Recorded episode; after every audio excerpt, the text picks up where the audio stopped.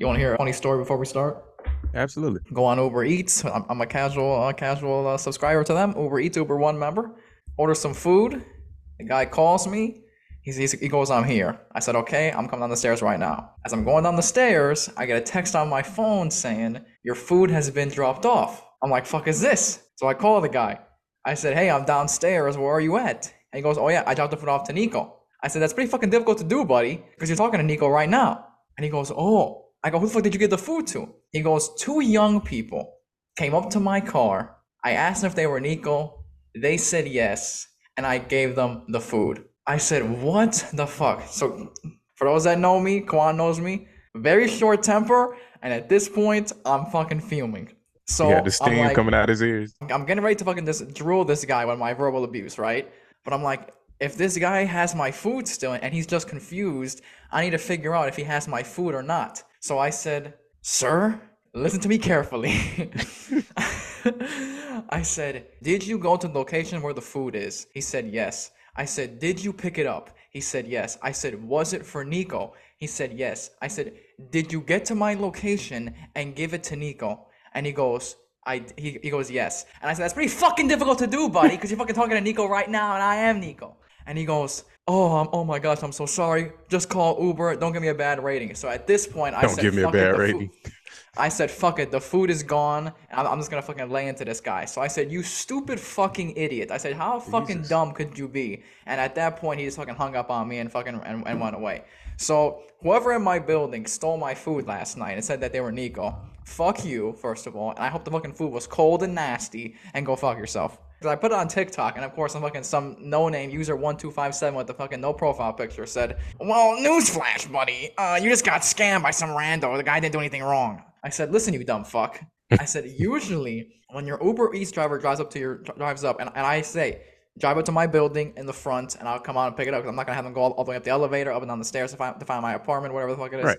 There's no point. I said I will come to you. They were supposed to ask you for a four-digit PIN number and that four digit PIN number is the last four digits of your phone number. My driver just said, Are you Nikko? Some fucking two schmuck lords fucking walked into the door and said, Yes. and fucking just and took the goddamn food. I get texts and calls from the drivers. I'm lost. I don't know where I'm going. And I always say, listen to me carefully. Follow the GPS and it will take you to the correct location. And they always fucking get lost. Follow the GPS. It's like it's fucking Dora. Dora, the fucking the castle's right behind you, and you you keep asking me to fucking use your dumb map, you dumb bitch. Turn around, you whore. Fucking use your map, and the fucking castle's right behind you. You keep asking me to fucking click on that. Where's the map, fucking dumbass? Fucking turn around, you fucking idiot. There's a uh, castles and the bridge is right behind you. Go around the troll to the castle and go to your proper location. How fucking hard is it? Goddamn right before we started, huge news dropped. So for those that don't know, Kyrie requested a trade on Friday from the Nets. Kyrie Irving gets traded to the, to the Dallas Mavericks. So the Nets receive Spencer Dinwiddie, Dorian Finney-Smith, a 2029 first round pick, multiple second round picks, and the Mavericks receive Kyrie Irving. Obviously, I was hoping that, that Kyrie would end up in LA. I felt like that was a much better fit, and I would have liked to see him and LeBron back together again. I'm curious about this fit because Luka is a bit of a diva from what I, I've researched. I don't know how it works because Luka does everything for that team, right? But it doesn't seem like he necessarily has a problem with it. But I will say that if it comes down to it and he's like exhausted, he got like 30 points, 15 rebounds, like 12 assists or something like that. And then if you need anybody to count on, I mean, I, I don't know of a better player than than Kyrie in a clutch moment. I'm super curious as as to whether or not Dallas is gonna commit to Kyrie. I don't know. This could be all for nothing. I think it's interesting that uh, Spencer Dinwiddie is back in Brooklyn, and I just don't see how it fits. I can see how like from the outside looking in, Kyrie seems like ball dominant, but he can like he would have no problem being a secondary option as far as scoring and all that. He's just he's just out there to hoop. They just got to get on the same page. I'm curious, man. I'm curious as to how this shit gonna work. But um, I'm happy for Kyrie. I'm happy that he he was able to get change the scenery and all of that. Um, he was hooping anyway, so I, I don't expect anything to change in that regard. I don't know if he stays there. I don't know if he's the missing piece to a championship for Dallas. I think a, a different trade would have would have made Kyrie the championship piece, like to a different team. I don't I don't know if Kyrie was the missing championship piece to Dallas. So I'm excited to see them play together. This trade request from Kyrie backfired on him completely. What a fucking idiot this guy is. He requested a trade from a team who was currently fourth in the East to now go to a team who was sixth in the West and had to trade away their second best player in order to get him. Brooklyn made him do little to no work at all. And this year he's averaging 27, 5, and 5. He's an all star. Now that he has to go to fucking uh, Dallas, they're, they're going to make him do more work than, than, he was doing in Brooklyn. And everyone knows that Kyrie doesn't want to do any of the fucking work. You think so? Absolutely. I don't know, bro. Yes, they trade away their second best player in order to get this guy. So so he's going to be another another scoring option. He's going to have to do more work. It's just him and Luka. This is a horrible fit. I do think so. Right now, in this very moment, at the time that it is on on February fifth, I don't see it. I don't see how it works. And I can't even say like anything based off Kyrie history. Like if it works, it works, but I don't necessarily ever see that it works because Kyrie like fitting in. You more so have to adapt to how Kyrie plays than, than anything. So that team is built around Luka for Luka with Luka and anything you mix in, like I, I, feel like the the pot is was pure, but now you add a little bit of like coloring to it, and then now it just you know I'm saying it, it, becomes something different than, than it ever was. And I don't know that Kyrie is is the appropriate teammate for Luka as far as like egos, and it's gonna be interesting to see, man. But this Mav squad is mm-hmm. ass and they play no defense at all. They are horrendous defensively. So this Mavs squad is, is going to give up a lot of points, and with that means that they're, they're going to have to start outscoring these squads because they can't play defense at all. So that means more work for Kyrie and more work for Luka. and they, they trade away their second best scorer and Spencer Dinwiddie in order to get Kyrie. And I think this, this is going to backfire on them. Kyrie is a free agent at the end of the year. I, I, I don't see this him, him resigning with Dallas. I think he's going to leave at, at the end of the season and go somewhere else. Not surprised there. But Kyrie, He's a fucking fraud. Two trade requests in less than a year is a little sad for me, in my opinion. You seen it a couple weeks ago. The Pistons and the Mavericks played earlier this week, right? Luka dropped 52 on them, and the rest of the squad was in single digits, and they beat them by six horrendous. They won 111, 106. If you're giving up 106 to the Pistons, I can only imagine this, this squad going forward and, and the points that, that, that they're going to give up in, uh, to better teams. Kyrie not going to have a single digit game now. But he's not great defensively, so so, that, so that they're going to give up more points, which will then force Luka and Kyrie to have to score more. Both of them are ball dominant guys. I don't re- really, really see these two working out together. Maybe Luka can go to and be, and be more of a distributor now that Kyrie is there. I don't see that happening. I, I think these two are, going to clash. Kyrie is a diva if you hurt this guy's feelings once or, or do something that he doesn't like, he'll, he'll fucking fly somewhere else and, and, you know fucking go on a whole fucking tirade on Twitter. The thing I'll say as far as defense, I think that whoever you can say right now is the best team in the NBA or is the the title favorite, I don't think that they rely mostly on defense. I think that most teams like today, especially in the West, rely more so on offense. So I I think that that's just part of like what what today's game is, you know what I'm saying? So I don't I don't know if that'll be the biggest issue. Now I will say that I think they just got tremendously worse defensively. I I don't Kyrie, Kyrie is my man. Kyrie is my probably my favorite point guard of all time. However, I'm aware of Kyrie's shortcomings, and, and defense is number one. I, he he does not play great defense. He can talk shit. He can probably get in your head, and and Luka can probably do that too. So I mean, if, if they just got the game going, you know what I'm saying, one night, if they got the hot hand or whatever, and and you know maybe maybe they don't need to play great defense, but they're not gonna win. I don't I don't see this team win the championship as currently constructed unless they they make another like significant trade. I do agree with, with what Quan is saying about them having to, you know, be more offensive, and uh, the NBA is a lot more offensive now than is defensive. But when you have Luka and Kyrie in double digits, and the rest of your squad is in single digits, it's just Luka and Kyrie ball every night. And so if teams are sitting sitting in the room, you know, watching tape, they're gonna be like, okay, Let's isolate Kyrie and Luka, and let's make other guys on their squad score. They just traded away Dinwiddie, who was their second best scorer and who was averaging 24 and 4 when, when Luka wasn't playing. And now that he's gone, is that they, they know their score besides fucking Christian Wood, who's you know he's a big man. Again, in defense of that, them saying it, it being Luka and Kyrie ball every night. Every night previous uh, prior to this was just Luka night, and it still was nothing they could do about it for for whatever fucking reason. How, however slow Luka moves and and all of that shit is just nothing you could do about it. I, so I mean, I don't know, man. If if they can find a way to make that that shit work, because I think Kyrie move a lot faster than Luka, like a lot faster. I think that their play style is just starkly different. I I I'm so interested in this experiment. And uh Jason Kidd, like I, I don't Right. know, man. It's just like I think that the way that Jason Kidd face when he said that was hilarious. yeah, man. Just, uh, like I, I, I just, I don't like Jason Kidd was he was decent defensively uh, at some points in his career, but apparently you just can't make Luka play defense. You just if that's the page that they on, Kyrie gonna adapt to that. You know what I'm saying? I, I if I'm Kyrie, I wasn't playing no defense anyway. You know what I'm saying? I'm right at home. So would it having been Luka ball every other night prior to Kyrie? I think that it being Luka ball and Kyrie ball now is, you know what I'm saying, that that adds a, a completely different offensive dynamic uh, to the game. But no matter what, like despite all of this shit that I'm saying, I, I just I, I don't think that it's a championship team. I said it before the comments go. This backfire for both squads. This trade request definitely backfire for Kyrie and his camp. Because I guarantee you, when Kyrie and his camp went in and put this trade request in, their top squad was not Dallas on, on their list. I don't even think Dallas would, would even be anywhere near their list. I heard it was uh, L.A. and I, some other fucking squads. Some Clippers. I, Clippers. I, I think were, were, were Dallas were came out of running- were in the nowhere to me. as well. Both of those, uh, Dallas and uh, the Clippers, yeah. And if you're the Mavericks, you just gave a 2029 first round pick for a guy that you have no idea is, is even going to commit to you for, for the future because he's, he's a free agent at the end of the year. So he's a what? Four month rental for you right now because you got what? February, March, April, three, four month rental right now uh, based on it. If, if you even get to the playoffs, first of all, you're in the West. You're six in the West right now.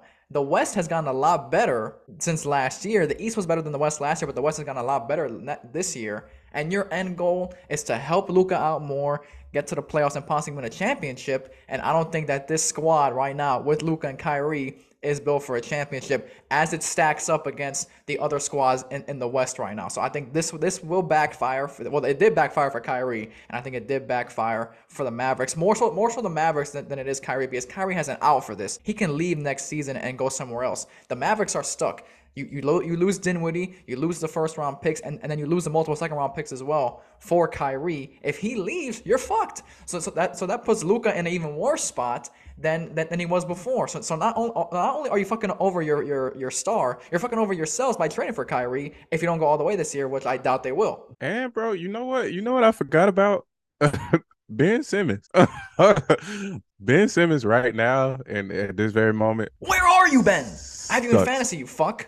I loved Ben Simmons in Philly. I loved him in uh, at LSU, and I hate LSU. I did too. I don't know what happened to this man. So now I think that he's much more of a burden on Brooklyn. I, Kyrie left the building burning. Like he, he set the building on fire and left it burning. I think that it was the ultra power move because now like the cards is all in Kyrie's hands. Like don't nobody know his next move. The fact that there could be a next move that we don't know about is you know what I'm saying that that's that's all Kyrie want in my opinion. But Ben Simmons, bro, that that big ass contract. I don't think either team got better. If I'm being honest, like I, I don't think either team got got like just just overall better. So again, KD is going, you know what I'm saying? Let these motherfuckers know, like, yo, I know y'all remember before last season when I had requested that trade, we gonna light that back up because you know what I'm saying?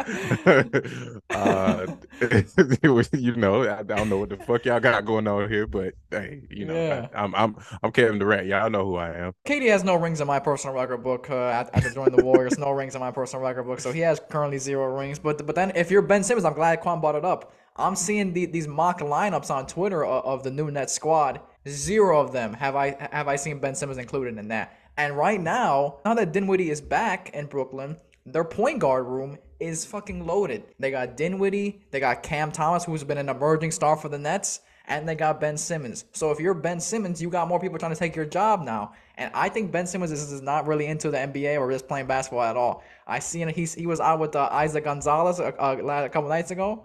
Ben Simmons, you were W for you off the court, buddy, but on the court, horrendous. Because I have you in fantasy basketball and you are nowhere to be found. Every time I go on the app, it's a zero by your name because you're not fucking playing and you're always out.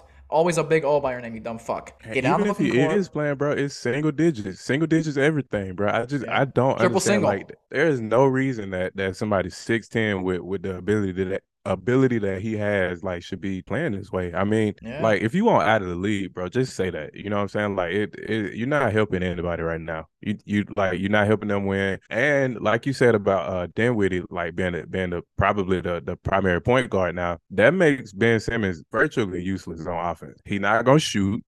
You know, on uh outside of you know outside of the uh the restricted area. Not really taking a, a lot of shots uh, outside of the area, and then it, yeah. it get clogged up if Dinwiddie bring the ball up the court. And where's KD? You know what I'm saying? Like when he finally get back, this shit is disastrous for both teams. KD and Kyrie going to Brooklyn Uh, just overall, like when, whenever we look back on this, think about the James Harden shit. Think about how the Ben Simmons trade, like how it did or didn't work out for either team. Think about how Kyrie left after that. They can do a documentary about this whole like like these past four or five years. I seen the stats: Harden, Kyrie, and Durant. A total of 16 games played together, one playoff series win, four trade requests horrendous. That is that is fucking embarrassing. Who put trade requests as a stat?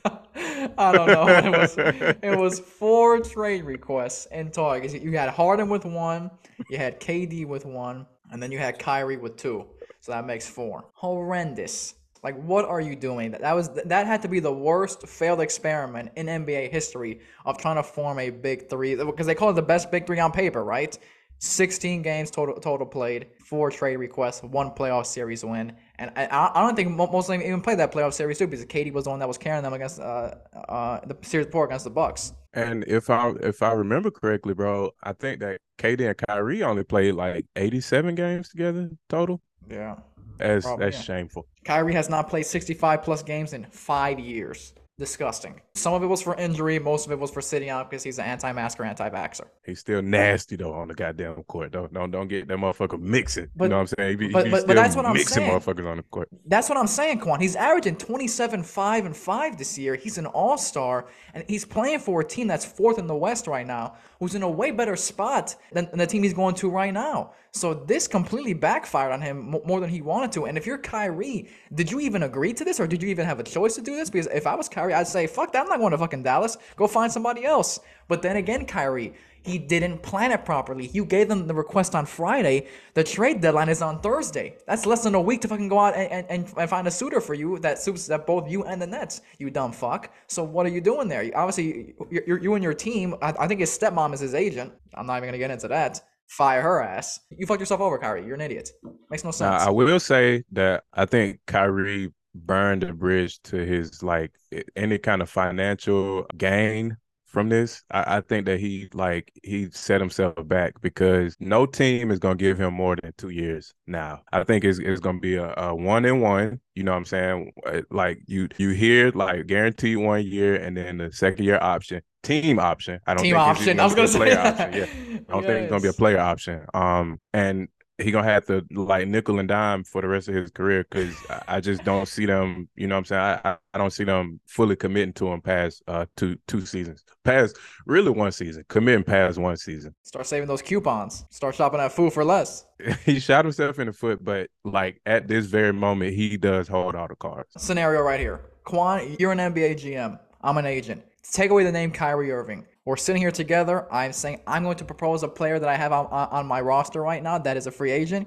He's 30 years old. He was an all star last year. He hasn't played 65 plus games in five years. He has destroyed multiple franchises that he's gone to. that he's gone to. He, he requested a trade four times in four years, and he's a nuisance to, to society. You want to sign him? And your answer will be automatically no, because this guy is a fucking cancer to teams. He's a great player. Great. I, am I'm not saying he's a trash player. I'm not. I'm not saying that at all. Kyrie's a great player. He's averaging 27 points. He's, almost, he's averaging almost 30 points per game. 35 and five. Like, come on. That's that's a great player. But then again, can what what he's doing off the court affect what, what's what's going on on the court? And it always does 100% of the time. So I can't see a team offering Kyrie a max deal like like the one that he has right now. Because I, I think he, he's he's eligible for even more based on based on the contract that he has now that he's signed. So if you're if you're an NBA GM, you're like, I'm not giving you a fucking max deal. Yet you haven't played 65 plus games in five years, and you're 30 years old, buddy. You're fucked. If you're a Mavericks fan, you're, you're looking at Mark Cuban like, what the fuck is going on here? Because if this doesn't work out with Kyrie, which it probably won't, you are now wasting the prime years of Luka, which are going to come by very quickly. Because once it hits that 30 age mark, they're like, okay, I'm gonna. They start slowing down a little bit. Unless you're LeBron, if you're a LeBron sexual out there who wants to, you know, do those stats out there. He's a but, he's a great. He's 36 points away from being the greatest scorer of all time. I'll get to that at the end. Uh, once I uh, debunk this whole LeBron uh, scoring thing that's that's been going on. But then again, as I was saying, with Kyrie and the Mavericks, like I said to Logan last week, if you're an NFL team, your end goal every year is to be to win the Super Bowl. If you're an NBA team, your end goal every year, unless you're a shit team that's tanking like the Houston Rockets, your end goal, if you are, if you believe that, that you're competitive and you, and you have a top player in the league, your end goal every year should be to win the NBA championship. If you're Mark Cuban, you're sitting down with the fans. A fan asks you, realistically, do you think that with Kyrie and the squad that we have right now, can win a championship in the NBA? And if he says yes, he's a fucking liar because this squad cannot win because the squad with Kyrie with, without Kyrie before this trade wasn't good enough. The squad with Kyrie is not good enough either. So this this this is definitely what was a lose lose for uh for for the Mavericks and Kyrie. I mean, who, who wants to go to Texas? Ugh, Republicans. But know, come on, that's just just it's, it's a shame because Kyrie's I, I guarantee it. Kyrie will either sign a humongous deal with Dallas because I, I, Dallas may, may give him that money in order for him to stay, and then and then be like, you know what, get fucking scammed, bitch. I'm, I'm gonna request a trade from you as well. So get, get me the fuck out here again. It's, it's, it's, gonna happen all over again. I guarantee it. I'm, I'm gonna tell you a secret, Mark Cuban, that may not be a secret. Three keys to Luka. One, he's white. Two, he smokes cigarettes. Three, he drinks beer during the season. It's not really a good mix for for a motherfucker that mm-hmm. you're trying to, you know what I'm saying, win championships with. Yeah. He came he came into camp, was that this season or last season? Fat. You hear me? Fat. he was a large man, and there was no reason for that. There was no reason yeah. for that. Uh, it, so you know, you you got to get that shit in as quick as you can, dog. Because you know, that's what she said. I know that you, I know that you are aware, but white people age like milk. And Luka is accelerating that process, brother. Tristan Thompson, to, to add on to what to what Kyrie to, to the whole Kyrie thing. When this news broke about Kyrie requesting a trade, right? Tristan Thompson went on national television on ESPN and said that he texted Kyrie and told him that him, LeBron, and Kyrie should get the band back together in LA and that Kyrie hearted the message. This is why I cannot stand ESPN because LeBron is out here getting his friends jobs at ESPN. He already got Perkins a job, he got Richard Jefferson a job, now he got Tristan Thompson a job and he th- he, he's making these guys think that they are his friends and that they are good players. In what fucking universe, Tristan Thompson, do you think that you are a big three with LeBron, Kyrie, and yourself? You fucking idiot. That you are a moron. LeBron doesn't even think about you on, on, on, a, on a daily basis. He probably doesn't even remember your first name. He probably just remembers you as Thompson, the guy the guy who was my center on Cleveland, who did jack shit for me, and I passed the ball to and lobbed it up to. Get the fuck out of here, buddy. That's that was so embarrassing for him. Like, come on. Uh, that brings us to our to our sponsor, SeatGeek. Uh, for those that don't know what SeatGeek is, SeatGeek is an app that helps you buy and sell tickets in the most helpful way on your phone. Download the app, you sign in, it automatically shows you available events in your area. So whether it's a sports game, it's a concert, it's a comedy show, doesn't matter. They have it all. So the best thing about it is it will show you the best deals for you. Green being a good deal, yellow being an okay deal, and then red being a bad deal.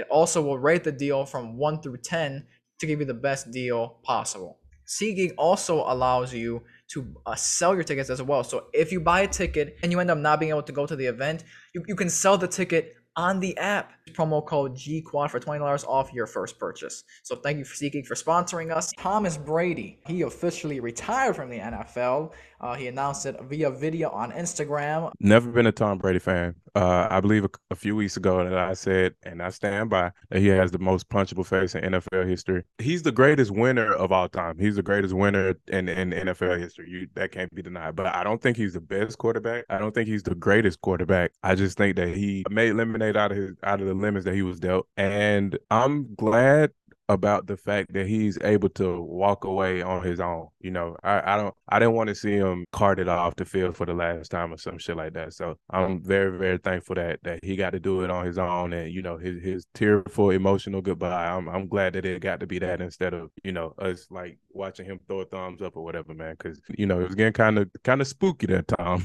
to say the least, because I mean, I like I also said before, Tom Brady is two years younger than my father. That's ridiculous. I will believe it when I see it, Thomas. I will believe it once the season starts and, and you're not on a team. That's that's the only way I, I will believe this because this dude did it last year. He retired. A month later, he came back and, and played for another team. So the only way that, that I will believe that Tom Brady is not done playing is done playing football is when the season starts again and Thomas is not on a team. That's the only way I'm, I'm going to believe this. So I've seen one report and I've seen one theory. The report was that it was either back to Tampa Bay or retirement. I've seen that too. Yeah. Um, I don't know if I believe that 100, percent but uh, the the theory that I've seen was that maybe he like he's not he's not going to start the season uh on the team, but maybe like a team that that goes down the quarterback or you know what I'm saying is in playoff contention, but has a good team just just needs somebody to get him over the hump. They might give Tom a call. Tom is going to get calls regardless, but whether or not he feels these calls uh is is up for debate. I guess I think that he does accept these calls. I think that he does consider it. Um, I just I don't know. I I think that that he's uh I think he's done. I found it quite odd that Thomas just uh you know out, out of nowhere just announced this you know out of the blue on Instagram via video uh with on some beach in Florida, right? A fan found the exact location where he filmed the video at, took a glass jar, bottled up the sand, and auctioned the sand off on eBay titled Sand Where Tom Brady Filmed Retirement Video, and they auctioned it off for like 14 grand right now. The, the top bid right now is $14,000 for the fucking sand at Tom Brady's fucking video. That is fucking nuts. Why do you want butt dirt? Like think about think about what that is, bro the title was so great. It said "Sand from Tom Brady retirement video," and the, the bids were like a thousand dollars, twenty five hundred dollars, three thousand dollars, and the top one was fourteen thousand dollars for Tom Brady's ass sand from the fucking retirement video. That is crazy. That is nuts. Uh, Quan brought up how uh, how he thought, and this was a couple weeks ago too, how his top three quarterbacks of all time were Manning, Rodgers, and Mahomes. Um, and then I said that uh, Aaron Rodgers wasn't even in my top five, and I said that Big Ben was better than him. Uh, who's better in, in, your opinion? Do you think is Brady or Rodgers? In, in your opinion? Ooh, better at better quarterback. I give it to Tom. I give it to Tom, but Thank you. Um, Thank you. Yeah, but I, I, I don't know. I, I think the Aaron Rodgers thing is just preference. If you have a brain, you know it's Brady. We, we have the stats here. Wow. Records. Thomas, he's 251 and 81. Rodgers is 147, 74 and 1. Brady has 104 more wins than he does. Playoff record. Aaron Rodgers 35 and 12. Uh, excuse me, Tom Brady 35 and 12. Aaron Rodgers, which is that was his record. Uh, Aaron Rodgers in the playoffs is 11 and 10.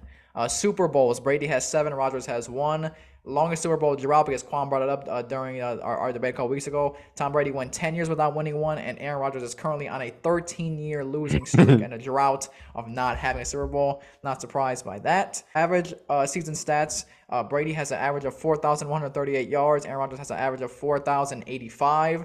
Uh, Brady throws, throws an average of 30 touchdowns per year to, compared to Aaron Rodgers' 35 point, 31.5. Brady throws an average of 9 picks, Rodgers throws 7. Brady has a 63.8 average completion percentage, Rodgers has a 64.6. Uh, average wins 12, 12.1, Rodgers 9.9. Uh, average losses 3.5, Rodgers 5.1.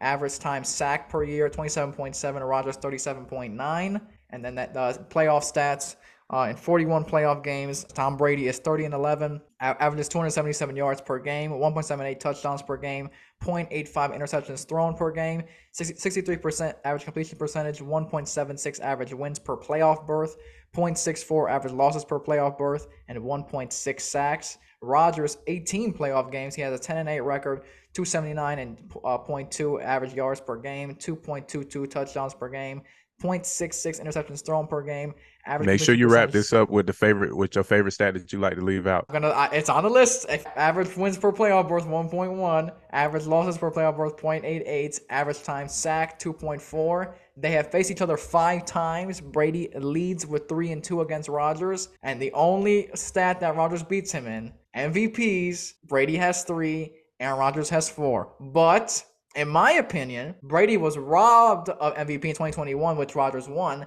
So it should be Brady with four and Rodgers with three. That's just my opinion. In 2021, Tom Brady was robbed of MVP from Aaron Rodgers. He should have four. Rodgers should have three. The stats are right here. Brady, we'll do, we'll do it. We'll do it. We'll do it again. Brady had 43 passing touchdowns. Aaron Rodgers had 37. Brady had 12 interceptions. Rodgers had four yards. Brady had 5,116 yards.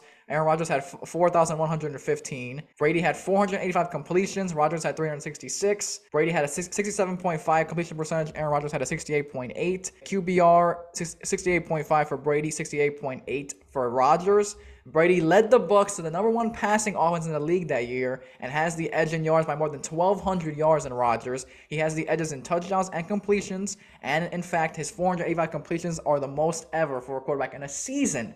Tom Brady was fucking robbed that year. Aaron Rodgers. You want to know what a what a quarterback is not supposed to do? Your Ooh, family oh, hates you, Aaron Rodgers. Your team hates you, and Green Bay hates you. They're gonna trade you. Fuck you. Throwing single digit interceptions in the season is impressive, man. It's just, I mean, I don't know what you want to do about it. A quarterback is also, is also supposed to pass the ball, which Brady did, and he had 1,200 more yards than Aaron Rodgers did that season. Not surprised He by also that. had- He was a better player that year. He was Aaron a better. Rodgers Just admit it. Davante admit Adams. it. That was it. That was it. Davante Adams, and that's all. Aaron Rodgers stole that from Brady that year. It's just plain and simple. I have to make make a uh, public apology right now to which I rarely do. First of all, uh, to Brock Purdy. Uh, I said, I said last week without context, wi- without any information, that, that that he quit on his team and that he was a faker and all that. Crybaby L. Uh, turns out, uh, now that we have more news on this, uh, probably a fake report, but that's fine. Uh, needs Tommy John surgery and, and is expected to miss about a year after tearing his UCL. Uh, a return in six to nine months is unlikely. So sorry to Brock Purdy for calling him a quitter, Crybaby L. But, but he still got cucked by the Eagles. Not surprised by that. Even if he was healthy, they still would have lost. But yes, I do apologize for him calling him a quitter. Uh, he did indeed uh, fuck up his hand. I guess I read a report with like different results. They were saying that uh, it's kind of optional. Well, yeah, actually, um, I guess he he need- he was going to get a second opinion. So I'm guessing your report, he got he already got the second opinion. I'm not sure. That this is from Dan Kleiman on on of uh, ESPN. What's the date on that? No, I, we don't have the date on that. Fuck. I believe it was earlier this week. This man's supposed to be a fucking professional podcast and reporter and shit. We don't Earlier have this the week, I date. said. We Approximately. don't have the date. Second opinion, in my ass, Purdy. Your fucking your hand is fucking torn up. You need surgery. Get the fucking surgery. Damn, you was on. just apologizing to him. Jesus. No, I take it back now. Fuck you. Get the surgery, fix your hand, and Trey Lance is gonna take your job. Congrats. You lost your job to Trey Lance. You're fucked. What even that? caused you to take that back? Because You Quan pissed me got off. upset. Yes. Fuck that shit. I'm not. I'm, I'm taking it back. I don't apologize. You're a quitter, faker, crybaby L. Your hand is fucking fine. Get the surgery. Don't. I don't give a fuck anymore. Fuck you, Trey Lance. This is your time. This man stole your job. He's injured. He's on the sideline. This is your time, Trey Lance. If if you, Trey Lance, if you are not the starting quarterback for the 49ers this year and for the future, Jimmy Garoppolo is gone. This is your time. Take the job and run away with it because you, you're their only option. Move on and get, and get the goddamn job. This is your time, Trey Lance. What's Take funny the is you brought this whole thing up. You brought this whole thing up about issuing a public apology, and then you decided to take it. Ah, fuck off. I take it. I'm Nikko. back. Fuck it. Brock Purdy, fuck you. You're a fluke one hit wonder. You choked in the playoffs and got hurt. Your team got cucked. And the Eagles destroyed you like I predicted. And now you have lost your job. You were doing just fine. And of course, what'd you do? Fucked it all up and lost your job to Trey Lance. Congrats. Hold the I don't even think it's over at it like right now. but uh, what'd you It's think over. about the the the revamp? No, the revamp Pro Bowl game. I thought it was horrendous. It is the stupidest shit I've ever seen in my life. No Pro Bowl ga- game this year. Instead, they had Pro Bowl games, which included dodgeball, tic tac toe with kickers, and a flag football game. Josh Uh, I do was believe it was called kick tack toe. Thank you very much. I'm a grown man. I'm not saying that on a live podcast. That is cringe. Josh Jacobs was there as a Pro Bowler and was asked what he thought about the new format. And his response was, This shit is stupid. And I completely agree with him. This is the stupidest shit I have ever seen in my life. We watched the NFL players for 18 straight weeks go out full force and compete to go out and win a Super Bowl and do whatever it takes to win. And the game that brings the best players from that year together has a flag football game, players playing tic tac toe and tickling and laughing with each other for fucking two days in a row. It is horrendous. This is the stupidest shit the NFL has ever done in their lives. The Pro Bowl should just be the two worst teams in the NFL playing for the number one pick. Because this is this shit is just dumb. That that would be a lot more entertaining than fucking watching Josh Jacobs and fucking Justin Jefferson tickle each other and giggle while playing tic tac toe. Enough Stop with this, saying Goodell. Nobody tickle each other. Stop saying that. I said it. I said it last year too uh, when, when, when this shit was announced. This is fucking dumb. No one wants to watch tic tac toe with. I did not watch one second of this Pro Bowl weekend or festivities. I was not gonna get up out of my bed or turn on the turn turn on the TV to watch this garbage. And when when you have an actual Pro Bowler and Josh Jacobs saying this shit is stupid on national television about your fucking performance and, and about this whole format, it's embarrassing, Goodell. Do your job. I think that now that they have changed the whole format, like they they revamped everything. Um, I think that now they just got to shift when it's being played. Cause I think that if they move it to mid season, like uh, you know, most sports, then it'll get a lot more attention. You know what I'm saying? Especially if it's flagged, like it's not a not a lot of risk, you know, of injury there. So I I just think that they should move it to mid season. And also, I don't know why they moved it away from Hawaii, but I just I don't see why not. If not Hawaii, then uh Mexico, like they do that. Um, you know what I'm saying? Like they do the Mexico games. Uh I think Cancun it should be mid season. Yeah. Okay. So first off, make it mid-season. Put it in either Mexico or Hawaii. And I don't know, like if I would do like stipulations, like um, make make it because I think they play more than one full game of flag football. So I think like do like um the NBA does with the charities because I love how the NBA uh, changed the All Star game. I love it. I fucking love it. Like I, I haven't missed one yet. Like since they changed it. Um, I think Fuck that charities. they. I, Jesus Christ. I think that they changed it for for the better. I, I think that see any negatives with, with how the NBA and how they did it, how they're doing it this year when the the uh, draft is live. Oh man, oh, I love they, oh, that. Oh, man, man, man. That, I mean, that's dope. So I just think we'll that at the end, yeah, yeah. I, I just think that that the um NFL just got to work on like timing because ain't nobody about to watch this shit before the, the Super Bowl. You know what I'm saying? If, if you thought when nobody watching it before, it damn sure ain't gonna be nobody watching no flag football. You know what I'm saying? Uh, the week before the Super Bowl. So just move it to the middle of the season where like everybody get the week off or whatever. That would possibly give some teams a second bye week, right? Probably, and, and you know what? They, they, they, they, probably won't do that format because they there's no way that, that they're gonna stop mid season and stop and, and you know stop all those games and that TV money and shit like that for some fucking tickling and giggling uh, at, in Hawaii and shit. You know what I mean? I feel you. I, I just I don't know. I, I think that that's their problem now though. They just got to work on like when when this game is played. They have players there that are not Pro Bowlers. That why is Tyler Taylor Huntley there? He's not a Pro Bowler. Derek Carr got waived by his team. He is not a Pro Bowler. He you hasn't got waived there. yet. Derek Carr, newsflash, buddy, you're getting fucking waived because you're nobody is going to trade for you because you're owed 31 million this uh, next year and 41 million next year, and nobody's paying for that for a guy who led the league in interceptions. So, newsflash, my friend, you're getting fucking waived. So, I'm gonna wave at you right now, and you will wave back on Twitter. You got to wave, buddy. Okay, you're not a Pro Bowler. The Huntley guy from from the Ravens is not. A, he threw two touchdown passes this year, I think, or something. Yeah, four like picks, that. I believe. Is that a Pro Bowler NFL? No. And also, flag football and giggling is not fucking is not football at all either. So I don't want to see people being happy. It makes me sick. we know. I, I, was scrolling on Twitter and, and I came across this tweet from Darrelle Revis. Uh, so Darrelle Revis tweeted a picture of Chad Johnson or Chad Ochocinco saying, "What receiver you know wears spat? I only thought running backs wear spat on cleats, but claim my gear was ugly.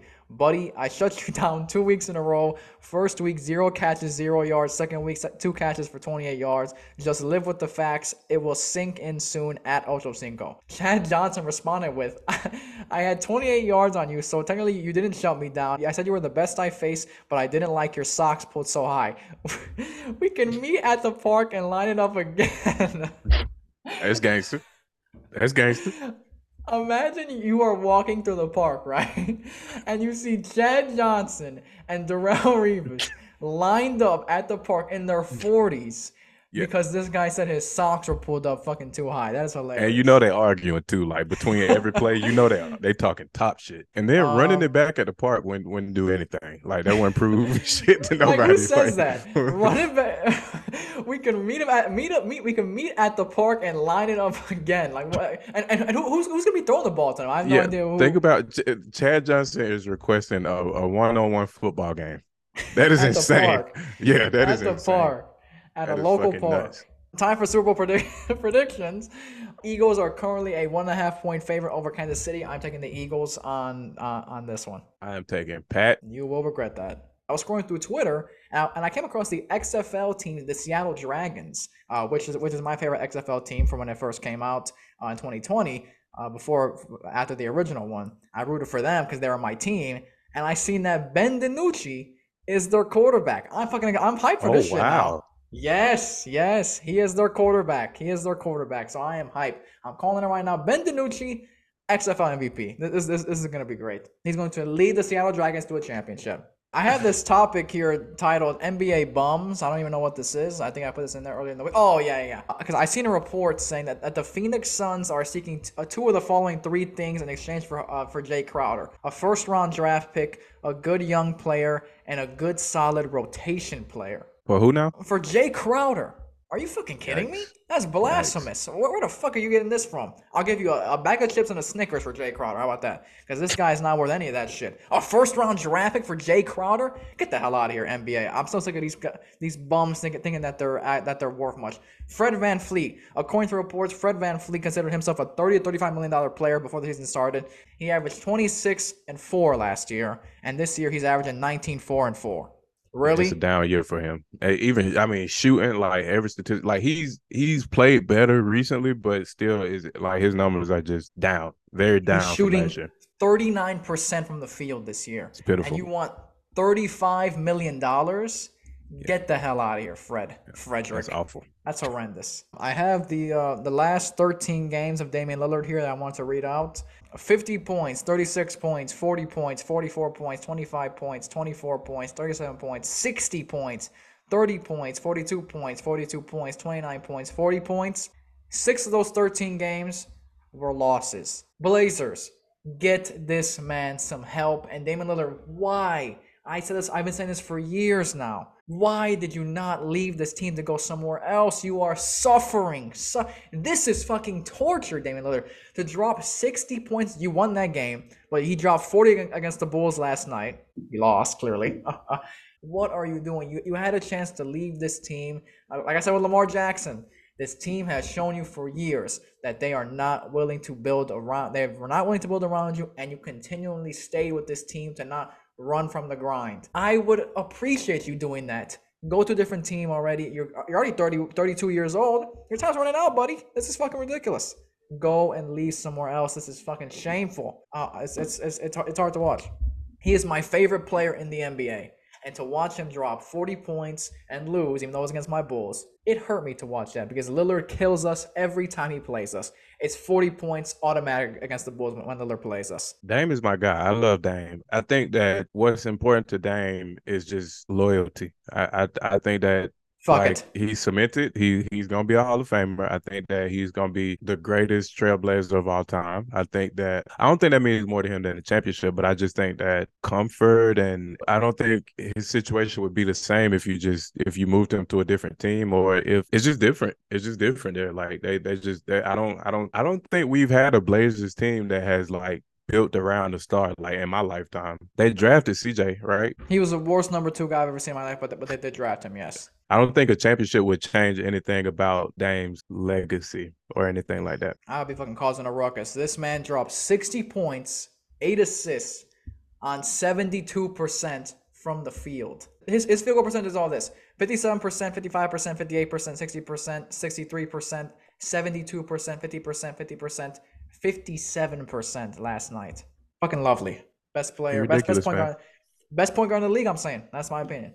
I, I, I think he's better than Curry hands down better than Curry. As far as the point guard, I as I could agree. As a, I could agree. Take, take away all the uh, all, take away the MVPs, all the other shit. Lillard's a better point guard than Curry. Let's, re- let's revisit the 2013 Nets Celtics trade here. Nets received Kevin Garnett, Paul Pierce, Jason Terry, and DJ White. Celtics received five players, three first round draft picks, one pick, uh, plus one pick swap. The 2016 pick became Jaylen Brown. The 2017 pick became Jayson Tatum. The Nets record since 2013, 351 and 418. The Celtics record since 2013, 442 and 329. Boston has made three conference finals in that span and made one finals. The Nets have made the conference finals once in that span and missed the playoffs three years in a row at one point and had to deal with Kyrie. Uh, both teams have won zero championships in this span. Who won this trade? Celtics by a long shot. Yeah, without a doubt, it's the Celtics. They are closer to a championship than the Nets are. Star power, you can you can say that. Like the Nets have had more star power. They have had more Hall of Famers. Uh, you know, during this time. But at the end of the day, like that don't really add up to anything. I think this is hands down the biggest robbery in NBA history. The Celtics unloaded off on Paul, on Kevin Garnett and Paul Pierce and got back Jayson Tatum and Jaylen Brown in, in the in the picks that they got from from Brooklyn. I don't know about the biggest robbery. brother. I don't know about the biggest robbery. Don't forget what that is Rudy Gobert. opinion? Don't forget that Rudy Gobert got traded. to Oh the, yeah, uh, yeah, yeah. I agree with that. I agree with that. I agree with that. But the no Jazz mask, ass, nothing. No mask, gun, broad daylight. No That mask, no gun. Yes. Yeah. Major L for the Brooklyn Nets, and now they have no Kyrie, and uh, they're stuck with uh, fucking Dinwiddie. All right, All Star game. Full rosters are here. Let's uh, react to the, to the rosters and the snubs, possibly. Uh, stars for the East. We got Giannis, Kyrie, eh, Donovan Mitchell, Kevin Durant, Tatum. And the West, we got LeBron. Eh, that's a courtesy vote. Uh, Jokic, Curry, Doncic, and Zion. Is LeBron not averaging thirty points a game or something Uh, I mean, come on, stat in his padding. twentieth season? Uh, stat patter lost last night. We'll get to that. Anyway, reserves for the East. We got Jaylen Brown, Joel Embiid, DeRozan, Julius Randle, Jrue Holiday, Tyrese Halliburton, Bam Adebayo. And then for the West, we got Shea, Damian Lillard, Paul George, Laurie Markin, and Ja Morant, Jaren Jackson Jr., and Domantas Sabonis. I don't know how Zion made it. I'm gonna be honest. Um, Zion 29 is, games played. Yeah, phenomenal. I think when he's on the court, he's one of the most unstoppable forces we've ever seen in the NBA. But that's so few and far between. So I, I'm I'm not sure about that. Other than that, the only thing that I saw where well they were saying that AD got the shaft. Basically, AD got the shaft, and um James Harden got the shaft. Harden is arguable. AD is not. How so? Didn't play too many games. He played more than Zion did, but I, I don't think AD was healthy enough to uh to get that. Get, to If that played more than Zion, he should be there. I think he was having a better season than Zion. I don't think Zion should have made it either based on the games that he played, but But I'm saying if he's there, like if I mean, in my I mean, opinion, fair AD, fair. I come, don't. A- AD stay healthy. I mean, that's not my fault. Zion and AD, you're one's one's a little fat and who, needs to stay healthy. O- other one is uh is made out of glass, so that's his fault. So Zion and Steph are not playing in this game. So I do see AD uh, playing in the game. Stephanie Curry not playing because of that injury, and Antonia Davis is not playing either because he's probably gonna get hurt before the game even happens. So. uh Trying to see who else. Uh, leave Zach LaVine to get in, who I believe got snubbed, and also also Pascal Siakam as well, who I think got robbed as well. Over Julius Randle, in my opinion, I, I think it should be uh, Zach LaVine over Jrue Holiday. I didn't agree with the Jrue Holiday one getting picked, uh, and I think Siakam should get should, should have gotten in over Julius Randle. Zach LaVine, 23 points per game, four rebounds per game, four assists per game, 46% from the field, 37% from the three. Jrue Holiday, 19, 5, and 7, 45% from the field, 36% from the three. Really? Come on. Zach LaVine uh, got, didn't get in, but Jrue Holiday did. Fuck out here. Jrue Holiday has did play well in, in that span when Giannis was out. I don't think he should have been an All Star this year. Uh, and then Siakam, 24 points per game, eight rebounds per game, six assists per game, 47% from the field. Dropped 52 points on the Knicks this season in MSG, and he didn't, didn't get in. But Julius Randle, who he dropped 52 points on, averaged 24, 10, and 4 on 45% from the field and got in. Bullshit. AD AD's 27.1 points a game, uh 2.6 assists, 12 rebounds, uh 57.5% uh field goal. 12 percentage. rebounds. Wow. That is fucking nuts. For him to not have made the the All-Star game is Mm. nuts. Do you hear me? That is nuts. Yeah. Probably the YMCA All Star game. That's probably all he's going to play at when he gets Oh. hurt anyway. Wow. Stay healthy, Wow. you bum. I love AD. He's, he's from Chicago, but when but when he teamed up with LeBron and wanted to become friends with LeBron, I said you're my enemy now. So any, anyone that, that is LeBron's friend is my enemy. LeBron SPN and LeBron report every fucking time. He is 36 points away oh. from Oh. being the greatest scorer that has ever lived. Nikko, I don't like I I, I think you hear me, but I don't think you're listening. we finally got to that section of, of, of the part where I'm going to debunk LeBron's all all time scoring record that, that he's going to break. Obviously, I'm going to debunk it right now. Can I do that? I, I, I think it's impossible, but go ahead. Here we go. I think, in my opinion, based on based on the facts that I have, it's it was more impressive for Kareem to get this record than it is for LeBron to break it. Here are my thoughts on this. Kareem played in the NBA. In the first 10 years of his career, there was no three point line. LeBron played an entire career. One guy said that's not a fair comparison between LeBron and Kareem. Just adjust the three point uh, percentage and the field goal percentage based on their stats. And I said, okay, I'm going to do that myself. So here it goes. LeBron's total points without threes, 31,635 points. I said, okay, that's kind of unfair to give LeBron no threes. So I said, fuck it. What if I made LeBron's threes twos? So I did do that. If his threes were twos, 35,825 points. So then I said, what if I calculated LeBron's threes after the first 10 years of his career? So in, in the first 10 years, he made 1,023s. That's 3,060 points. If they were twos, that'd be 2,040 points, which would equal 37,305 points, and he'd still be 1,082 points away from the record. So Kareem played in a tougher era than LeBron did. He did it as a big man. LeBron's a forward. He's more of a point forward. LeBron got a three-year head start because he came to the NBA at 19, skipped college. Kareem played three years in college, and Kareem entered the league at 22. So I think, in my opinion, in my honest opinion, I think it was a lot harder for Kareem to get this record, a lot more impressive to get it than this for LeBron breaking it. That's just my thoughts. Floor is yours. LeBron came into the uh the NBA as an 18 year old with uh 19. And are you sure? Wait, wait, wait, wait, wait, wait, wait, wait, wait, wait, wait, wait, wait, wait. Here goes. Here goes with the corrections. I hate when he does this. You should, you should, because because you try to correct me. Look it up. Look it up and be embarrassed. Look it up and be embarrassed. He said stats. Um, he came on, to the league at 19, on, I believe. On October 30th, 2003, 18 year old basketball prodigy LeBron James scores 25 points, grabs six rebounds, dishes out nine assists. Uh, yeah, so Oh, so, so, LeBron got a four-year head start then. That's okay. Fair enough. I'm, I'm going to correct myself then. LeBron came out of high school with immense pressure on him. Uh, there we you know, go. given given the fact, like given that those who came before him, the Michael Jordans, the Kareems. That's the your opinion. LeBron was in high school and, and, was on the cover of Sports Illustrated as said the chosen one. That's that's, that's a lot of pressure, brother. I'm that's looking at the stats right here on Basketball Reference. It says 2003-2004 season, 19-year-old LeBron James. So where are you reading 18 year? In October of 2003, LeBron would have been 18 years old. He didn't turn 19 until December of that year. This is almost like when you said that um what was that song? Was on Thriller? Oh man, the, uh what was it? Girl is Mine? It was on Thriller, but they just mixed it up. No, no, no, no. The Girl is Mine was on Thriller, but that's not the song that you that you said. What, what you were saying something. I, I, can't remember. I can't remember, but it was hilarious nonetheless. Um, it, it, was on Thriller, but they, they just mixed it up. A, a shout out to the to the new uh there's, there's actually going to be a new MJ biopic uh, that's going to come out. I'm very excited for that. So LeBron came into the league as an 18 year old with immense pressure. He lived up to all expectations. Um, and and further, and how okay, how would you say that is more impressive if like so LeBron is top four in assists, correct? We're talking about points here. This dude's bringing up assists. No, Stick no, no. to the topic I'm, at hand. Listen, I'm, I'm letting you know. I'm, I'm about to. You you'll feel me where I'm going with this. Go ahead. Okay, F- LeBron f- is finish your point, and then I'll respond. LeBron is number four all time in, in NBA assists. Uh, and Oh, clearly, and clearly unprepared with, with, with, with no, no, no, no, no. I, I'm here, baby. I'm here. LeBron is number two all time in scoring. So nobody else in the top ten. Uh, I think it's the top like thirty. Nobody else in the top thirty of points is also in the top four of assists. So I think that is especially most impressive that he has kept like that his pace has kept up with assists and points. I think that him being this consistent for this long, because I mean, anybody else that has been in year 20 has not averaged more than like 10 points, I believe. And he's in year 20 is averaging 30. Just consistency, brilliance, just brilliance? overall.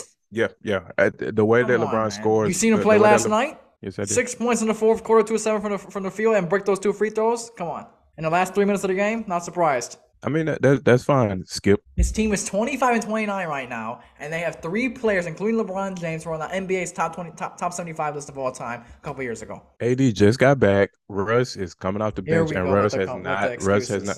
No, Russ has not like worked out that great with with the Lakers. I think that he, I LeBron's the one wanted him. That's fine. You can say that. Like people, I mean, he saw a fit that we didn't see. It didn't fit, and you know what I'm saying. You, there was no fit at all. Way, he was fucking making shit up way, in his head. The only way to the only way to find that out is to to go through it. So you know, people make mistakes, man. You live and you learn. Um, I just think, in my opinion, LeBron has had among the most incredible careers like in, in, professional sports. And and I think that oh, him breaking his record, like I, I don't I still don't think is he doesn't, he doesn't know you. He doesn't know you, Shannon. Okay? I don't care. I don't care. It, that's fine. I, I just don't think that is registering to you that the fact that this man is 36 points away from being the greatest scorer the game has ever seen. And he got there in a, in a less impressive manner than the Kareem did. That is that is incorrect. That is incorrect. How is it incorrect? How is it incorrect? Kareem did it as a big man, playing playing in a tougher era than LeBron ever did. Okay, the, the shooting, big man shit. Kareem, without shooting threes, I, I might add, and he, Kareem only made one three in his career. One the big man shit the big man shit only like adds to LeBron because LeBron is a is a most like LeBron is more of a point guard than anything. So a guard or a forward being that high in points is is more impressive off top. I mean, Jordan was gonna obviously be there, right? But you like clearly. somebody that's primarily a scorer, um, a Kobe, a Michael Jordan, a Dirk, a Wilt Chamberlain. You know what I'm saying? Everything else had to like fall to the wayside. But And LeBron to- is not. what Le- LeBron's not, not a score first guy. You're saying LeBron would say that he's a pass first guy. He's a liar. Is what he. This guy constantly lies. He lies all the time. Stop believing this man's lies. He is a score first. Get the hell out of here. Come on. Okay, but either way, either way you look at it, he's top four in both categories. So I mean, I understand and, and and nobody, I don't think you do.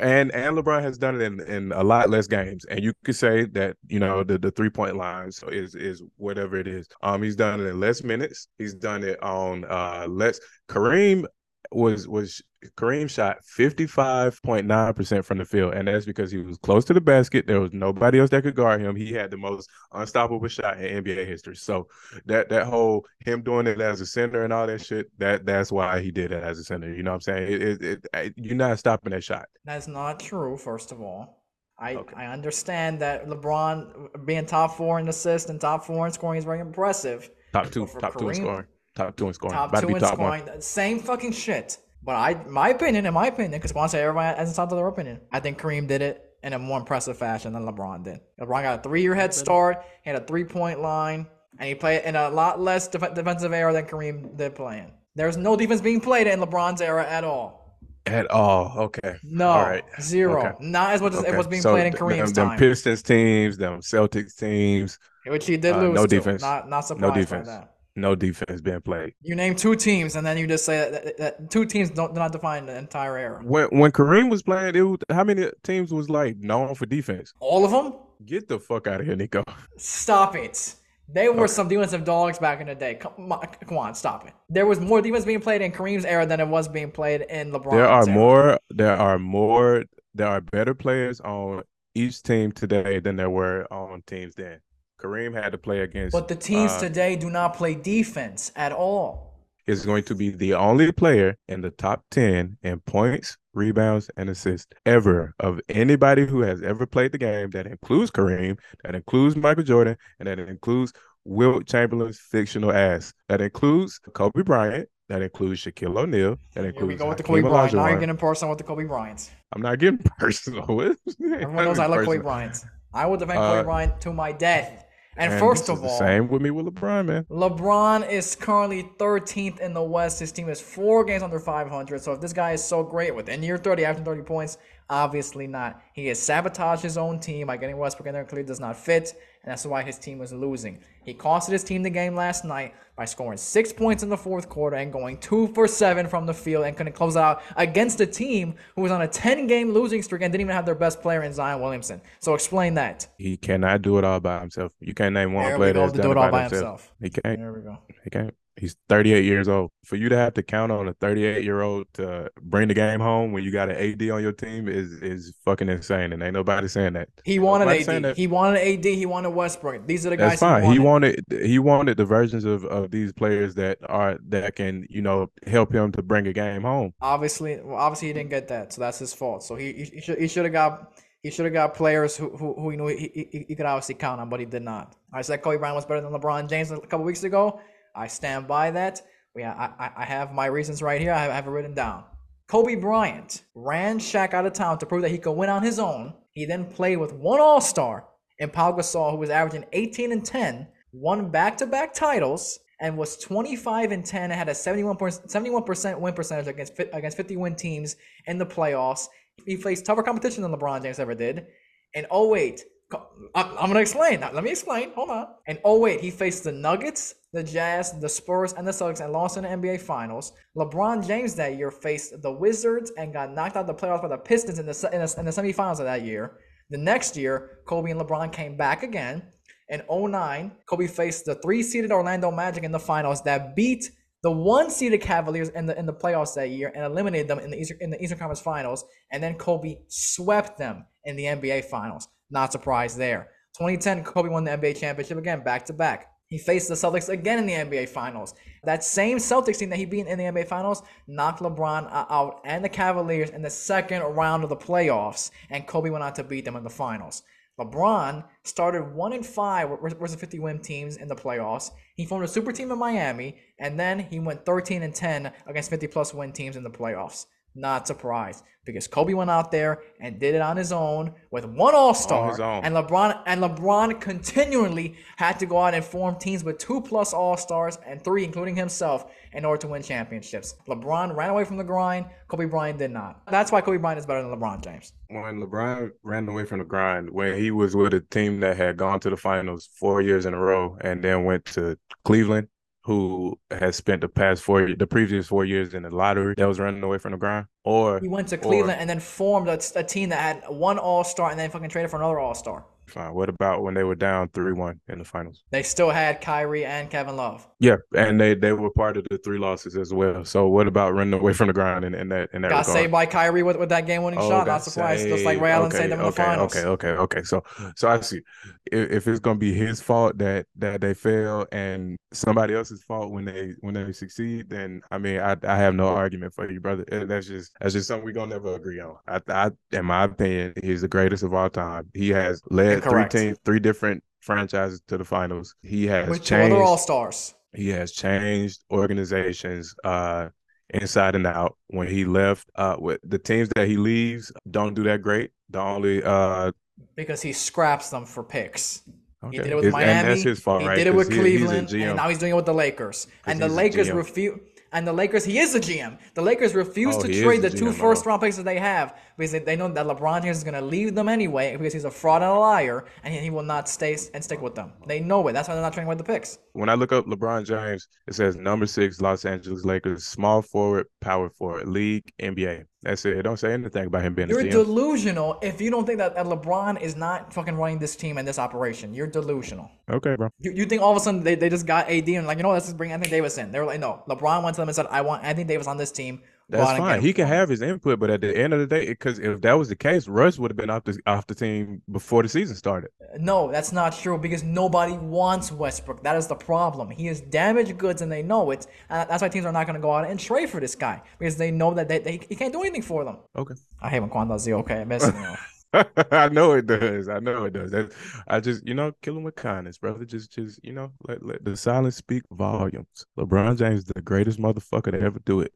All right. That's and your you opinion. ain't gonna appreciate it, and you ain't gonna appreciate it until he's I gone. I will not appreciate it. That's unfortunate. That is very fucking unfortunate because nobody else.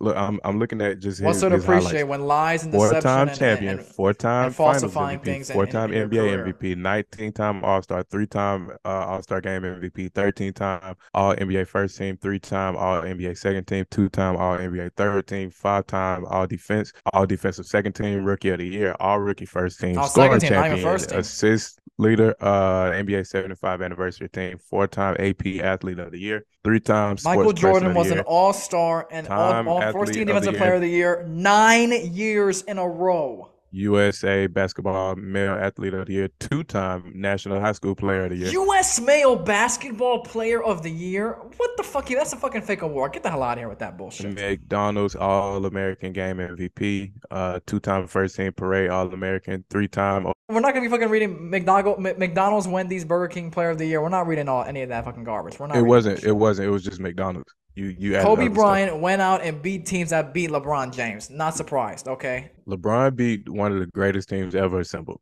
Uh, after being down 2009 on their home court was the time that everyone said is going to be Kobe and LeBron in the finals. We're finally, we're finally, we, we are finally going to get this matchup. And LeBron's first-seeded Cavaliers lost to a three-seeded Orlando Magic with Dwight Howard and went on to the NBA Finals. And who, who did they lose to? Kobe Bryant and the LA Lakers, and they got destroyed. But then LeBron went out, and what did he do? Instead of staying on the Cavaliers, he went and went and formed a super team in Miami and said, "Okay, I'll, I'll beat you that way." And that's what he did. And they Kobe publicly asked for a trade. By the way, I, I want you to know. But that. did it uh, happen? Uh, LeBron but never did, happen, that. But I'm just saying he he he publicly asked for it. Like you know what I'm saying? LeBron because did. LeBron does he, things privately. What LeBron did was left the team when his contract was up. He he fulfilled his duty at whatever stop that he that he was at. He fulfilled his duty. He he went on to do whatever he wanted to do, which he could do, which he was allowed to do. But Kobe wanted to breach his contract and versus uh, you know, LeBron handling his his whole situation professionally. Because they were doing nothing to get him anything. Cavaliers were, were making trades for LeBron. They were bringing guys like Shaq, who was a little bit Oh, older. blah blah blah blah blah. Antoine They, they was bringing they in people in. like Shaq.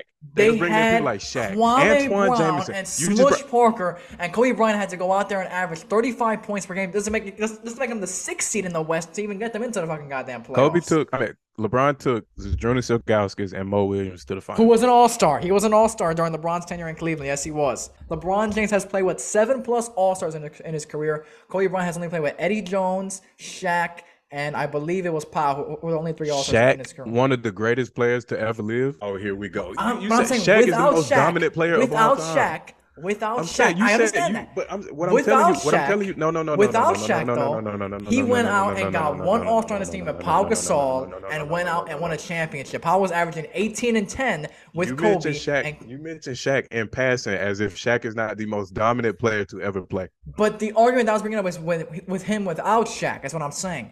LeBron has played with more All Stars than Kobe Bryant has. It's, it's, it's a simple fact. It's a fact. Brian has four NBA MVPs. Kobe has one. Because Kobe Bryant was robbed multiple times. Oh, robbed. Okay, okay. See, when when it's LeBron, when it's LeBron, it, he didn't deserve it. But when it's when it's Kobe, Kobe got I didn't say I didn't, I didn't say LeBron didn't deserve it. I didn't. I, I never I'm said just- that. I'm saying, but you okay? But so when did Kobe get robbed? the Steve Nash year when, when he averaged 35 points per Shaq game. got robbed that season. Get the hell out of here. He's having 35 points per game and took a team to sixth in the goddamn West with Smush Parker and Kwame Brown and some other bums out there and had to drop it. Don't, don't look it up. Don't look it up. Don't look it up. Don't look it up. And you know damn well that, that That- Shaq was That's not why I doing got a shit computer. that That's why I year. got this good old computer over here. Look it up right now. Look it up right now. 06 year. The 06 championship. Steve Nash averaged like 18, 10, and whatever the fuck. Shaq was not robbed that year. Yes or no? Shaq Shaq des- deserved MVP over that year over Kobe Bryant more. Yes. No. Oh, 506. He uh, Yeah, yeah. averaged 20 points a game, 9.2 rebounds a game, 1.9 assists on Exactly. 60% field goal shooting. Exactly. Exactly. Um, I don't- I don't And know what and, you who, and, and, and who was he playing with? And who was he playing with? Dwyane Wade. Wade. Exactly. And and and who, and who was Kobe Bryant playing with? Uh, I don't know. Exactly. Exa- you can't name them because they were bums. So who Okay, was but- more but valuable that- to their that- team? that should let you know- Who no, was more let- valuable to their team? Dwyane Wade was Take the Kobe MVP off the Lakers, year. So, they so got Shaq nobody. playing with a Take the Heat and off, take Shaq off those the Heat, and numbers they, they had Dwyane Wade. Go ahead. Your the floor is yours. Go. Nah, nah, nah, you got it. Go. Go. Go. Shaq averaging those numbers at the end of his prime with another uh, Hall of Fame talent is more impressive than Kobe doing that by with being the only the only option. Yes. What Kobe Bryant did was more impressive. Yes, it Okay. was. Well, I disagree. To average 35 points per game He had to. Exactly. With a bunch of nobodies to the playoffs was impressive. Then Shaq playing with another All Star in Dwyane Wade and winning a championship that year and averaging 20 and 9. Kobe was robbed that year. Year two, when, when Steve Nash won, won, won MVP, Kobe was robbed again, but Shaq could have won that one as well. But he did not. Steve Nash won it. What, what, what year? What, what the, the, the other year that Kobe, that, uh, that Steve Nash won it? Did he win back to back? Yes, he did. So 07, 06, 07, Kobe Bryant and 06, 07 averaged 31 points, 5 rebounds, and 5 assists in 77 games. Let's look at Shaq. 17.3, 7.4 Exactly. rebounds. I, I didn't I wasn't ta- I was talking about the first time with uh Steve Nash when you said Steve Nash. First time, first time was even uh, incorrect as well. Blasphemous. 20 points per game compared to 35 points per game. Most valuable. M- The award is most 9.2 valuable. rebounds, 9.2 rebounds and they went to the fucking finals and he was and he was doing it on 60% shooting. It was impressive. I, I understand that. I agree with that. Was not more valuable than Kobe Bryant that year. And Steve Nash should not even been in, in, in the conversation. Okay. Bring brings us to our second sponsor of the week, BetUS. Now, BetUS is the best legal online sports book. They allow you to bet on it all NFL, NBA, NHL, soccer, golf, MMA, horse racing, and NASCAR, both men and women's college basketball, college football, and even the Canadian Football League. They have their own sports book, they have their own race book, and even if you don't want to bet on sports and you just want to gamble with your money, they also have an online casino. Now they also have the fastest payouts and get you your money in less than three to five days. They have a fast and easy deposit and withdrawal process, 24 7 personalized services, live wagering on all major games, and to top it off, if you use promo code the G Quad, you can get 125% off on a sign up bonus when, when you click on the link in the description and sign up today at BetUS. So, on to the main event. Yeah, we, we can go. It's been a long time coming for this. We, we've been waiting for things like this for a very long time. We finally got it. James Gunn announced earlier this week the first slate of DC for Chapter One, titled uh, "Fucking Goblins or Monsters," whatever the fuck he titled it, some dumb shit. Gods and monsters. Gods and monsters for for the. Let's get this shit one, right, man. Let's let's do this shit right. For the first slate of Chapter One for the DCU, that's what they're calling. They're calling it DCU, not DCEU. DCU is what they're calling it. In a six-minute video earlier this week, I have broken down the list. Quan, we will start off with TV shows and then we'll go into the films uh, uh, uh, at the end. Uh, so first TV show we have is Creature Commandos. is an animated series composed of seven episodes written by James Gunn. So it's written by James Gunn himself, which focuses on the motley crew of military superhumans that includes the likes of Frankenstein's monster and Weasel from Gunn's Suicide Squad. Gunn added that animation will lead into live action and back into animation. Okay, first off, Zero what's viewers. interesting about this uh this whole thing is that before um any of this like was announced james gunn said that the video games will also lead into they would share the same universe as the the movies and the tv shows. Now i find that interesting because there was already one like developer that was saying that if, if he keeps to this strategy then he will never work with james gunn again because the voice actors do a lot more than typical like on-screen actors. The thing is i think that we're opening up the multiverse like all the way you know, uh, the DC multiverse all the way. So I think that the Wonder Woman in the games is going to be a different Wonder Woman than uh, than Gal Gadot or whoever they choose moving forward. But I think that they can exist at the same time. I don't think that I think that people are looking at the the smaller picture uh, versus you know the, the multiversal stuff. I had never heard of the Creature Commandos or never heard of in my and, life. And when he was talking about it, I was like interested. And then when he started talking about Frankenstein, I was less interested. And then when he was talking about the military, I was like more interested. But then like Zero he ended it, yeah, he ended it kind of with with a with a bad taste in my mouth. So I'm not gonna skip it. I'm still watch it. I'm I'm gonna watch everything that he mentioned. I just I, I want like I want the best for DC because that that just means that we all win. That that mean that uh, competition breeds innovation. So once DC gets, you know what I'm saying, uh, rights they ship, then the MCU, whatever, like disagreements or whatever you have, like whether you like them or not, you know what I'm saying, they, I think the quality of their product could get better and it'll just continue, continue, continue. For me, I'm not going to watch this fucking garbage. That was dumb. Frankenstein, I'm a grown man. I Don't need to watch any of that shit. This was stupid. I hope this gets canned and canceled before this shit even happens. You, you can't say you're a grown man, but we watching motherfuckers in, in their draws and with a cape flying around the world, bro. It's a lot more than that. If, if for those, I, people tell me all the time, you want superhero movies? Fuck you, okay? First of all, it's a lot more than that. Waller. It is serving as a spin-off to Peacemaker that will feature and explore Viola Davis's Amanda Waller and feature several characters from Peacemaker. This will also replace Peacemaker for the time being. The second season will be put on hold while Gunn focuses on writing this upcoming Superman feature.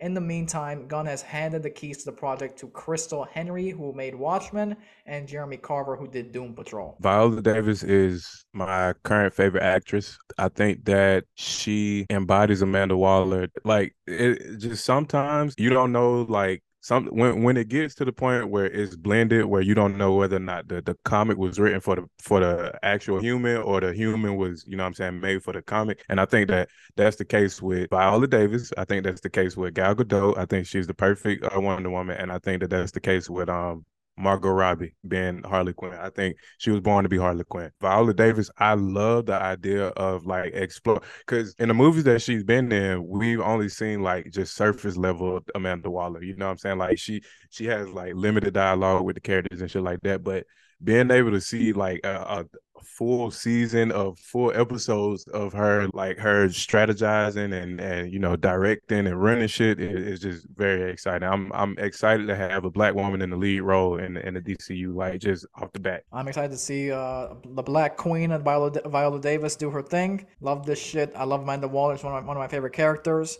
I used to watch Amanda Waller in, in the Justice League animated series. She was going fucking head to head against Batman, telling him, "I know who you are, you pussy." Uh, so this this shit is very exciting. I'm very excited for that shit. I think she's badass. I love I love her character. Uh, this next one, once again, in my opinion, zero viewers. Uh, Booster Gold centers around a lesser known yet beloved comics character whom uh, Peter Safran describes as a loser from the future who uses his basic future technology to come back to today to pretend to be a superhero. Gunn added that the HBO series is basically the story of superheroes' imposter syndrome.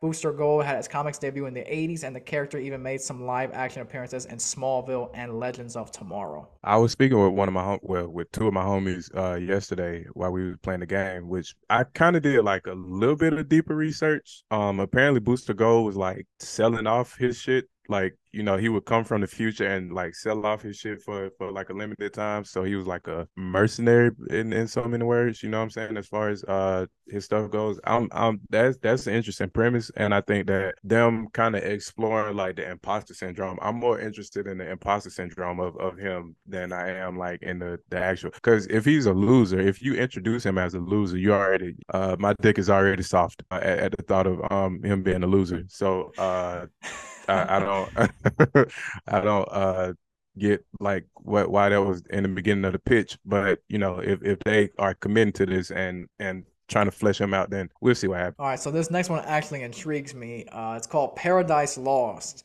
It is characterized as a Game of Thrones style story that takes place on Themyscira before Wonder Woman is born, and will explore the origin story of how the isolated society of female warriors came to be. I'm already hard.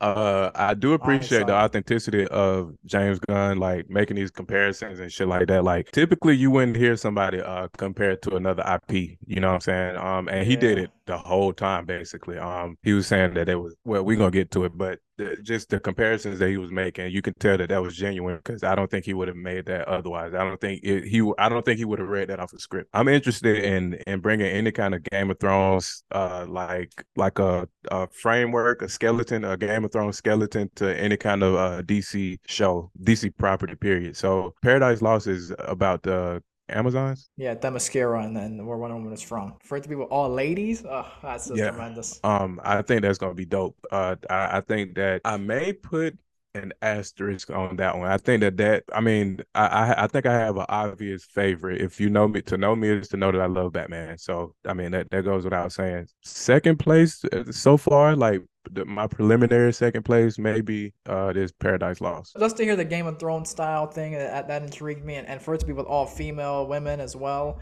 Uh, for female women, that makes no sense. Uh, with all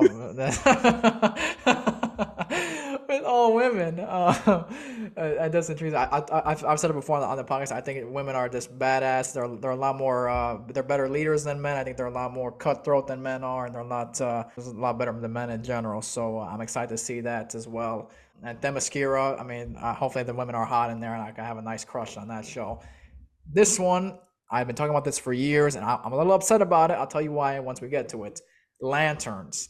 The HBO Max series centers around Green Lantern's favorite John Stewart and Hal Jordan. Peter Safran describes it as a true detective type mystery. For years now, I have been advocating for a John Stewart Green Lantern to finally be brought to the forefront of the DCU and get his proper spot as the best Green Lantern of all time. And what do we do when he finally gets his gets his chance? He's overshadowed by the white guy Hal Jordan and they got to team up with this bullshit. So I hope it's not them working as a duo together. I hope it's maybe one half of the series is Hal Jordan, maybe the other half is uh, is John Stewart, or maybe every other episode is is them, you know, and their own story. But come on, man, this should just all. Be, we've seen Hal Jordan before. You failed with with the Ryan got with the Ryan Reynolds one. That was bullshit. Bring John Stewart to the forefront and give him his own spotlight that he deserves. I'm pretty upset by this one. All right, so a couple things. Uh, with this being HBO, I think that the, again the the True Detective uh comparison. I think that that's you know what I'm saying? That that that wasn't done by mistake. And I think that with him like basically casting such heavy expectations on it with with that true detective comparison. Cause I've never seen True Detective. I've only heard of like never the first season being I've only heard of the first season being like some all time shit. So I will get to it eventually. But if that is his frame of reference, if the first season is his frame of reference just from from the praise that I've heard it get, I think that they handle that with grace. I think that they that he's not gonna let it like falter. And I also think that they don't put that show like out without John Stewart being the like the lead guy. And when you say that like you would rather see it like alternate or whatever, I would like for it to be like an anthology, like just two main characters, but the anthology, like them solving crimes, like you know what I'm saying, in a different part of the world on this episode and maybe solving crimes together on the second episode and doing it separately on the third episode. And you know what I'm saying? Like, you know, I, I would like for for each storyline, like I would like for each episode to have its own storyline versus it being a continuous storyline. So for me, the shows on my list in terms of excitement, uh, Paradise Lost, Waller, and then Lanterns would probably be my my, my top three. Um, Lanterns would probably be a little bit higher if it wasn't Hal Jordan in it.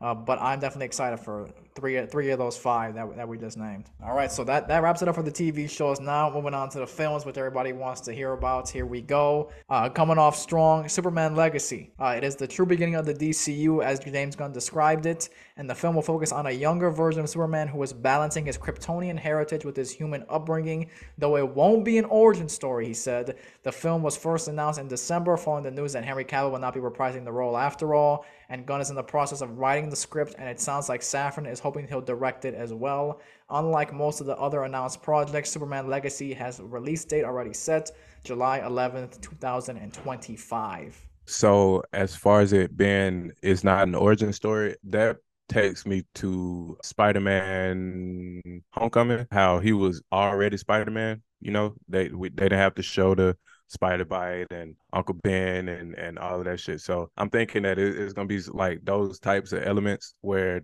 we we know what happened. So let's just move on. Let's just. I would love for them to like for the movie to start like in the middle of him like fighting like a, a, a huge character. I'm I'm not that familiar with the Superman villains, but I would love for us to be like like the begin the very beginning of the movie to be in the middle of a fight with like one of his biggest villains or whatever um or a villain from you know the shared universe. Like i like the fact that it's not gonna be an origin story because if i'm not mistaken bro once they get like on the fourth iteration of something or the third iteration of something maybe? Uh they they kind of cut the origin story shit out except for batman because i never saw the george clooney batman so i don't know. Really? i don't know. Yeah yeah, yeah I, I don't you gotta watch I don't it. do yeah i don't want to do my man like that. I don't want to do my man like that. Um do it i love that one in my opinion i loved it as a when i when i when it first came out as a kid i had is that batman VHS. forever no batman robin batman, batman forever is val, Kilmer, okay, okay. val kilmer val kilmer yeah yeah val kilmer but yeah i like i'm so tired of i you you get so tired of seeing the bees and and all of that shit and they still seem to show it in every Batman movie. Um, I think that it's dope that he established the fact that that we,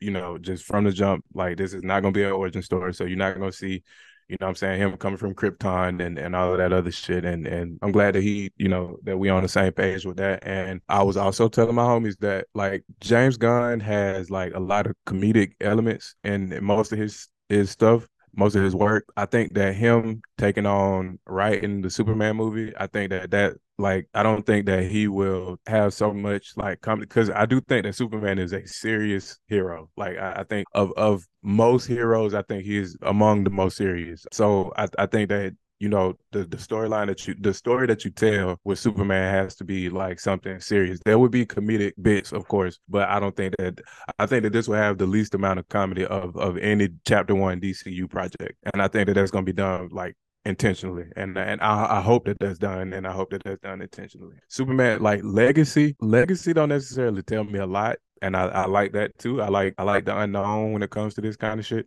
I, am excited about Superman Legacy. I, I think like like I I've always said, Superman Returns was the first movie I ever went to see by myself, and so there is sentimental value there, no matter how good or bad the movie is. Um, and I like Brandon Routh as as Superman, so it, it won't be hard to, to make me happy as far as Superman is concerned. I'm a DC fan to the core, and I've tried my hardest to fully back James Gunn and be excited for this new era in DC. But when he comes out and says this isn't a Gunn universe or a Gunn CU or a Gunn DCU and it's not going to be all me, but when I'm seeing most of these projects being written by Gunn, it leaves a bad taste in my mouth and it leaves me a little bit skeptical. I'm a big Snyderverse guy. If Gunn really wanted to make the DC fans happy and give us what we wanted, he would have brought back Zack Snyder. He would have done everything he did he could in his power to keep Henry Cavill and continue on with, with, with the Snyderverse and continue with what was working, what the fans wanted. For him to go out, and I'm seeing it right here. It's direct. It's written by Gunn, and it's gonna be directed by Peter Safran. Like, come on, guys. I understand you're excited and want to give your input on on the direction of what you're running in the DC, But this is this. We don't want a Gunn and Safran universe. We want something that's well. I've, I said this months ago. I said last year. We want something that is properly run and given to people, whether it's Zack Snyder, individuals who are passionate about these projects and want to actually take out their vision, continue on with it, and build it. Because we have proven guys like Zack Snyder who have shown that, that he can go out and deliver and do these proper things, and people will be excited for it. And now that they're, they're taking a chance by completely revamping Superman altogether, like for Lanterns, Quan. I would have loved to see maybe a black director or a black writer go out and get a chance to go out and do a John Stewart Green Lantern. But instead, we're getting a Hal Jordan Green Lantern, a John Stewart Green Lantern co op thing that we're getting here. And I'm not really for all of this. I would have loved to see them keep on. We got no Wonder Woman. I'm, I'm spoiler right now. There's no Wonder Woman on this list for, for films right now. So the big three, we got Batman a film coming up that, that, I'm, that I'm gonna read, and Superman one. No Wonder Woman at all. We got a TV show for her that she's not even in because it's before she's born. So I'm a little bit skeptical about the future of the DCU now that we got James Gunn, who just want, who is saying, "Oh yeah, I, I'm I'm not gonna be doing all this. I'm not gonna be writing all of this." But I'm reading most of this shit is going to be directed and written by James Gunn. So what are we doing here, James Gunn? I said it before. Give it to people who are actually passionate about these projects, who want to go out and have their own visions, who are passionate about these characters, like Zack Snyder, who was done wrong by the past regime in DC. Give him another chance to redeem himself and see what happens, instead of taking a chance by yourself to do a Superman legacy film, which not which won't have an origin story, which may confuse people, and you know do it in your own way you're saying it's not a Gunn universe, but we all know in your heart this is a Gunn universe based on what we're based on what we're reading. That was my fear too. Um, as far as James Gunn, I like you. I don't want too much of his uh his thumbprint on all of the stuff, but I do think that because they want to get this right and because they want to compete, I think that he has to kind of be involved with at least these projects. I don't think that this is all we're gonna see in chapter one. So I think that this is just maybe all the stuff that he's gonna be semi involved with, and I think that eventually it will lead to him being, you know, the um the Kevin Hands Feige. I, I, think that yeah, I think that it'll lead to him being like he'll probably be still be the executive producer of, of everything, but maybe like you know maybe that'll end up being just him like giving a final check off or something like that. So I do think that because the DCU the the because the DC has been in such like turmoil and and just so like you know back burner and like for the past like since the beginning basically well since like film like since film has has come to the forefront i think that they got a lot of work to do. So he has to be involved like heavily until we get it to a point where it can fly by itself basically. Um so i i do fear that his thumbprint will be on everything and that that can get old quick but hopefully hopefully hopefully um, you know, he gives the the other directors and and the other writers, you know, more leeway and lets them let it be their thing. But you know, you you you can be my backup or whatever, but you know, just let me do just let me handle this up here. And and I feel that when when when you have projects and, and you're starting something off that you're passionate about, you don't really trust other people to go out and carry out your vision. Like like with me, I would not trust somebody coming in here and and and uh, editing our podcast, or, you know, on video and audio by themselves. I edit the thing I trust myself in knowing what our show is about, how our show is formed, and how you know what the what the flow of our show is. And only me and Quan really understand because we're the ones that do it. So I wouldn't trust anybody else coming in and editing the show who's who hasn't watched it or is not a fan of it and doesn't know what we want at in the end product. So I I understand that from James Gunn. But then again, we we you got guys like Zack Snyder who are on the sidelines right now who deserve a spot based on the way they were treated. And that's just, it's annoying that, that they're not getting their proper due. That's another thing. Like, so I, again, I don't think that everything was revealed. Obviously, it wasn't because they, they it wasn't. He, he said that this, one, right? was a small part of chapter one. Yeah, is what he said. So with that, I don't think Zack Snyder comes comes back in chapter one, but I do think that he is waiting in the rafters. And I think that they have, I do believe that they have spoken. I believe that they will continue to speak. And I think that this is just my speculation. This is not a not a report. I I think that they I think that they have discussed up to a point just when is the proper time for me to come back as Zack Snyder. Um, you know, where do I fit in with, with all of this? Um, and and I think that that's like that would be the best way to handle it, to handle the the Zack Snyder situation, and to handle James Gunn. You know, kind of kind of being more hands off. Um, I think that they can they can give him a position in in this in this reboot in this DC reboot. I I truly believe that, and I think that that will eventually happen. But I think that he, like, as, as of right now, I think he's waiting on his moment to, you know, to come back and kind of get involved, kind of warm up a little bit until. For me, well, first of all, I I, I think it would be hilarious if like ABC and NBC News are like, according to the G Quad podcast, Zack Snyder has has had talks with James Gunn to return to the DC universe. That should be hilarious. And then and then James Gunn goes on Twitter and it's like, those guys are liars. Yeah, it's just gonna be me talking. I'm gonna be, I'm like, you, you ain't gonna be able to tell me nothing. I I think Zack Snyder's way of getting back in was Superman. I think that now that Gunn is doing it, that the door is closed. So we're fuck we're fuck with the Snyderverse. I think it's dead. It's unfortunate because you know I was a big fan. I'm a huge fan of Snyderverse, as was Michael. He'd be very pissed at me if I didn't bring that up and bring that about him having you know his his rightful spot in in in this in the DCU. But moving on, the Authority this will be a directly tied with Superman Legacy, but it'll focus on a very different group of superheroes who believe that they can save the world and that ends justify the means. The superhero team was created by Warren Ellis and Bryan Hitch in the late 90s as part of the Wildstorm Comics, an imprint that became part of DC Comics in 1999 and was founded by current DC Comics CCO Jim Lee, who did the Batman comics.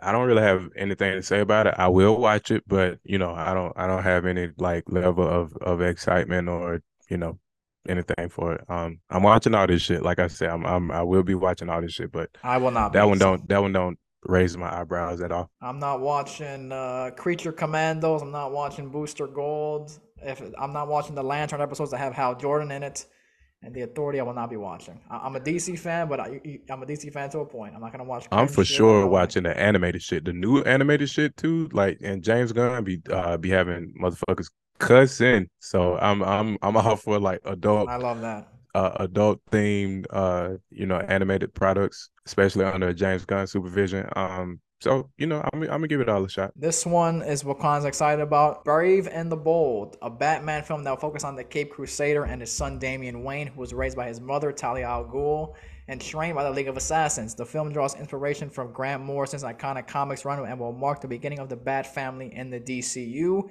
It's also the first time we'll get to see Batman and Robin together since the live action form on the big screen with Batman and Robin with George Clooney. I'm I'm lucky speechless about this. Uh, I think that uh, oh, we didn't mention the fact that everything else is like everything that's that already exists is is like Elseworld, like the Joker yeah, and yeah. the Batman. So I'm happy about that. I'm happy that we get to keep that. Um, yeah, but he was saying, or well, okay. So apparently the Flash is supposed to it's so good or whatever that they can't scrap it and uh it's supposed to reset the DCU basically. Yeah, I see that too. Reset, so, that's what the word they were saying. So that's interesting. We'll see how good it is or isn't. But as far as him bringing Batman into the fold with Robin, I think that that's that's that's genius. I don't because like you said in the in the uh, article, we haven't seen Batman and Robin on screen together in years, dog. I think I was four years old when that movie came out. You know what I'm saying? Um, so I I mean that that's that's exciting. I I think that as many times as they as they have teased Robin, um, I think that they're gonna do it right. I, I think that they're gonna do it right. I, I would like for uh damn, what's his name?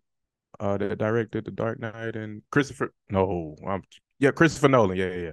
Um I think that he should have some kind of involvement. If not, just give him a little credit. Producer. You know, just yeah, yeah, some something, something. I think that he should be involved in some way. But uh just I I'm I'm ready for a mature Batman, uh Batman and Robin story. Um and and it sounds like we finally get it. So, you know, I'm I'm over the moon. The fact that the Matt Reeves Batman get to stay and we also get the Brave and the Bold, I mean, I can't ask for more as a Batman fan. Batman's my favorite hero as well. I love that guy. I'm not really excited about this. The whole Damian Wayne thing. He's kind of a babysitter during this time and, and in this storyline. I like seeing Batman work alone, in my opinion. I think he's more badass that way.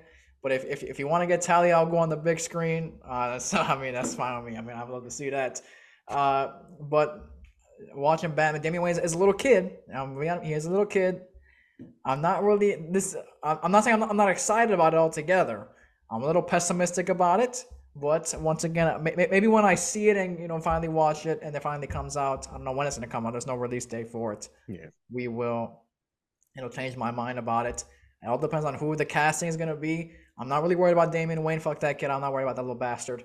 I'm worried about who's gonna play Batman and how this will take away from the actual Batman and Robert Pattinson, and how these two are gonna clash. Obviously, they're separate universes and separate altogether, but I'm I'm very careful about who plays Batman and and who carries on that the cow and the mantle. I'm I'm a little worried about this, so I'm not really excited about that. I don't think he mentioned it, or maybe he did mention it. But the Penguin, I'm excited about that series as well. I think that they could uh, do a lot of experimentation um, as far as dealing, kind of dealing with both Batman universes. You know, like teasing the the newer one and versus yeah. the one that we are currently in. Um, I I think that James Gunn is going to do shit to intentionally piss people off. I think there's going to be a black character in this in this universe that was not originally black um, and vice versa. I think that there would be a woman in the place that a man was supposed to be. Um, I think that we'll get a lot of like uh, a lot of a, a new a, a, a fresh coat of paint on a lot of uh, a lot of these characters, a lot of these stories. Um, but yeah, I I mean that this is obviously what I'm most excited about. I I, I can't wait for the Brave and the Bold. Um, I love the the animated show. Uh, I love the video games, The Brave and the Bold. Um, and I, I just, I'm excited about it. All right, next one we got Supergirl Woman of Tomorrow. is based on Tom King and Bill Bilquis Ev- Evely's recent comic run on Supergirl. No, no idea how to fucking pronounce that name. Sorry if I butchered it. I really don't care. Um, which features a more and more hardened version of the character than, than the one you might have seen on the CW. Unlike her cousin, Kara Zor-El did not grow up in a loving home on Earth, but rather a drifting piece of that destroyed uh, planet. She, instead of growing up on Earth, she drifted on a. She grew up on a piece of Krypton that was blown apart and blown off the planet, uh, watching everyone around her die before she came to Earth. So I'm guessing that's what it's gonna be. That's what it's gonna be centered around. Uh, I'm excited for this. I, I actually like Supergirl. I'm a big fan of hers. So hopefully she's hot. Uh, yeah, uh, I, gotta I'm be sure hot. I'm sorry. I know it's yeah. sexist. I know it's wrong. Listen, She's got to be hot. It has to be done. I'm I know sorry. it's sexist. It I know it's done. wrong. If you want men to watch it, she has to be hot and blonde. Oh wow, wow. Uh, or black. I don't, I don't, care. Black, white, blue. as long as she's hot. I okay. Let me let me just say that I don't think that these motherfuckers are casting female super, uh, superheroes that are not easy on the eyes. I don't, I don't think that that that's happening. Um, so I, I I think you you find in that um in that aspect. Uh, I'm not really into the Supergirl or the Superwomans of the world, so I'm interested to see. Uh, you know, I, I'm I'm sure this will catch my interest in in some some form of fashion. Um, like I said, I, have been saying it this whole time. My wife and I are like we going through the whole DC, like the, I guess it's the Elseworld now, but the um the other DC products, the the TV show. I was just like going through a going through it right now, going through a, like going through a rough patch. You put your head down and everything. You was like, yeah, oh, I was like, shit. I was like, oh shit, I, I didn't know where I was going. Thank no, God. that's it's my it's my homie. Um, I thought you, I thought he was gonna reveal something on the podcast. That, no, just like he did with the uh, with the uh, with the police murders. Yeah. Man. See, you got to keep it in now because you'd mentioned it like two other times. Keeping it on my. That, that's that's my edit out signal. Just so hand waving to edit out. uh, but yeah, I'm I'm interested to see uh the stories that they tell, especially where having like a, a checkered past. You know what I'm saying? Like something like coming from some kind of adversity. I'm I'm interested to see what they how they handle that. I think uh, my my homies that I was gaming with, they said that uh Peacemaker, uh, I think Peacemaker and Watchmen, the, the shows, they handle like mental health and, and stuff like that like pretty gracefully. I'm I'm curious to see how mental because I no none of these products speak mental health more than the um the Supergirl is it Supergirl or Superwoman? Yeah, Supergirl.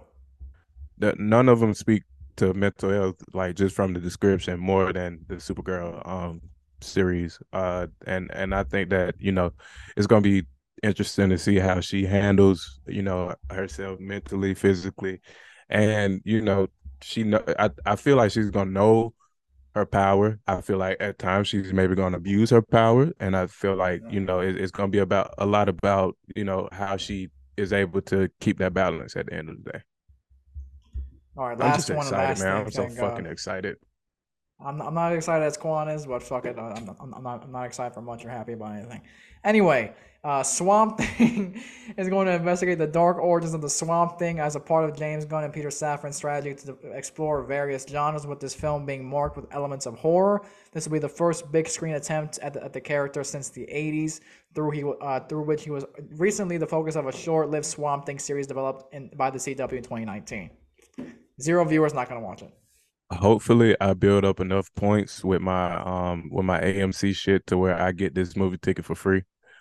Uh, I don't I don't want to have to pay for Swamp Thing to, to watch Swamp Thing. I'm going to watch it, but I, I I'm this is what I'm least excited about. They keep trying to make Swamp Thing like like they keep trying to make him hot, and he's he's just not hot, bro. Don't nobody give a fuck about a, a goddamn yeah. monster coming from the swamp. This, it's like when when your name like is is just is what you are. Like I, I think that's so corny, bro. Like Wolverine you know that you know you you can tell what a Wolverine is, but you don't know like that this motherfucker got got metal and and shit. You know what I'm saying? His body. Uh, yeah. Um, Batman. You would assume that he hangs upside down and and is doing shit that, like you know what I'm saying like he's nocturnal. He only use echolocation and all that shit, but that's not how Batman is. Swamp yeah. Thing is so basic and is and is all he is. That is all he is. Swamp thing. The, the only thing that you can tell that that's coming from a swamp is, is a monster like creature, and that's exactly what he is. And I, I don't see how they can make that. They they're just gonna keep on trying and keep on trying, but you know it is what it is. I, I'm a, I'm gonna watch it, but I ain't gonna be excited about it. Um, I just realized that Quan and I are gonna have to review these films uh, and I said I was not going to watch The Authority, but I'm going to go have to go watch that shit because uh, we're to have to review that as well. Welcome so, back, brother. Uh, Welcome back. Yeah, I'm to have to because I, I, I t- took me eight years to see Black Adam. Uh, it did. we didn't get to review that shit, but I, I felt like it, it would have been a, a lot better or a lot tougher if I didn't see it, and that was part of the the new DC and and what they were going with going forward. But obviously, the Black Adam was a one and done thing, so I'm glad so that we, we reviewing. So we reviewing Ant Man, correct? Oh fuck! I gotta watch that garbage. We're oh, gonna have yeah, to, yeah, because yeah. it's, it's, it's, Ant Man's gonna tie in with, with, with what's going on with, with the future shit. Let, let me just let you know that you know what I'm saying because I don't feel like you you realize like what what we got coming up. Ant Man. Ant Man. Uh, damn, what's his name? Shazam two.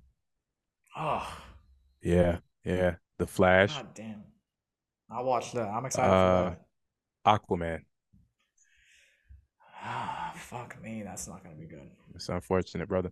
Um The Marvels and oh. Guardians of the Galaxy 3. Okay, well those oh fuck me. That's gonna oh god damn it. I'm That's not just gonna, this year. We are not gonna review Marvels. I'm sorry. We're not gonna review Marvels. It's gonna be garbage. Let's just be honest. That's gonna be shite. Oh fuck! Listen, I'm an AMC Stubs Gold Plus whatever member. I'm gonna be. I'll be fine with the tickets and shit like that. I'm watching by myself. I don't give a fuck. Uh, hopefully, it's a free ticket, but this is gonna be horrendous. Right. Uh, it do it does sound like um James Gunn. Tickets are not cheap these days. Yeah, I mean they they're not they're not that bad at AMC. Uh, James Gunn took heed to my advice when I told him to keep them uh Brightburn motherfuckers away from my Superman movie. So he took it into his own hands. So appreciate it, James Gunn. You know what I'm saying? I ain't gotta fuck you up. You know, good, good, good for everybody. You know, this is all like I said, just a plan right now. I understand James Gunn is in the middle of writing the script for Superman. There have been plenty of Superman scripts that have been in the process of being written over the years that have been canceled and have been brought for new projects. We have two more years before this film even comes out. Things could change, things could be different, but I'm finally glad we got some, uh, at least a plan for going forward, some transparency. Quan and I are finally going back to our roots by discussing DC for the first time in a long time since there hasn't been much to discuss. Um, what made me a fan of this show in the first place? Ain't there something? Exactly. Look at full circle. Exactly. We've come full circle. So uh, I, I may go out and see uh, these films. I may not. I may just lie and fucking wing it and say I saw it. Uh, preferably Marvels. I'll be talking like in detail about a part. You yeah. say, yeah, yeah, yeah, yeah, yeah. I remember that. Yeah, yeah. Preferably I love that part. I'll be like, I hated that part. Shazam, Marvels, Aquaman, and uh, I don't, I don't want to see those. I'm gonna be honest. I, those are the ones that I'm dreading. Bro, I never even seen the first Aquaman, bro. I'm I haven't seen it dreading. either. I'm dreading watching that movie. I'm dreading watching that movie. I Aquaman sucks, like as a hero in general. And and from what I heard, the movie is is not too hot either. I, Aquaman sucks. is, is there really point in us even reviewing and watching that if, it's not if, if, if that's not even in, the direction of what's Oh, going that's a good on point. anymore? That's a good anyway, point. You know what I mean? James Gunn did. James Gunn mentioned. Uh, well, I, I feel like okay, we, we can. Hey, listen, I'm all for kicking one off. Aquaman the fuck out of here. Fuck Aquaman. and But- Shazam too. We, we have no idea if that's gonna be going. But he said that Shazam is still a part of the universe. He's just kind of doing his own Fucking thing. So. I don't know what that means. You know he should saying? stop doing his own thing and s- sit the fuck down. Nobody Shazam is so lame. Shazam is such a lame character. Uh but the Flash, I mean, we gotta watch that. We got we gotta see, you know, that, that that's basically the, the the origins of Yeah, yeah, but it has to be watched. But but imagine being Shazam and like and like you you, you accidentally say Shazam in a shower and like you fucking lightning bolt just uh, like Shazam can't live in, can't live in, in a fucking apartment building because if he's if he's on, if he's on like the first floor and it's like a fucking seventy eight story building if he says Shazam he's fucking he's fucking he's killing people in, in his apartment building. I will say that's a hard word to accidentally say. You that's not a part of that's not a part of day to day dialogue. You know what I'm saying? You're not you're not just you there's no situation where you're just using that word casually, you know what I'm saying? You you have to say that word on purpose. I would say it on purpose just to imagine killing innocent people. That's fucked up. Not cool. So we'll see what Well, happens. Nikko, are you but, uh, okay, bro? I mean, I, I just don't. His character sucks, and I don't want to just sit there in It the theater for three hours in, in, And in then the freezing cold. The with- with- family with too, bro. They they're bringing the family. Now Meagan Good is in it. You know what I'm saying? You know, Yeah, Meagan Good. yeah. But But other than that, um, I like it's just so corny, bro. That there's nothing cool about saying it. We're not gonna review it. We're not gonna review it. saying a That- that- word that- and then then you all of a sudden become an adult superhero. Yeah. that If- shit if- is so if- whack. If, we feel that way as as DC fans and who are hardcore DC fans, imagine maybe the casual fan who watches our show or, or not a fan that's not even DC anyway. If, if if they hear, oh, it's time to review Shazam, I will click off and not even watch our show ever again. So I'm not gonna. as soon as you say it like that, like my superpower gonna be me falling asleep too when you say Yeah, when you say Shazam. be- Put, the podcast Shazam. on, on time on, on times two and had that shit just fucking start you know rolling past and I'm not even gonna listen. So, uh, yeah, the, uh, this was a good episode. This is great. This- I'm very excited for this. We had a big a big sports news week, a big great great great debate, great conversation. Uh, and, and- and I love this. So I'm, I'm happy that this episode uh, was good for you guys. Uh, we have a new sponsor, uh, Goli Nutrition. Um, I'll talk more about that after the show with details on that. Um, so yeah, use code TGQ if you go to goli.com and they have uh, energy bites, supplements, vitamins, ashwagandha. Uh, I've been using that. Uh, it helps your stress and your sleep. Uh, with the way that Quan and I debate on the show, my stress level is high with these whole LeBron debates when when LeBron Your stress level high anyway, stressed. brother. That ain't got nothing to do with me. Yeah, so uh, so shout out to the SeatGeek and uh, BetUS and Goldie for being our official sponsors of the show. Uh, so yeah, go you go on goli.com and uh, check out if you use code TGQ at checkout, you get 10% off your purchase uh, every time. So go ahead and use that and enjoy that. And uh, yeah, that should do it for this week's episode. We appreciate everybody for joining us this week. As always, have a blessed week and we will see you next week. Peace. Assalamu alaikum.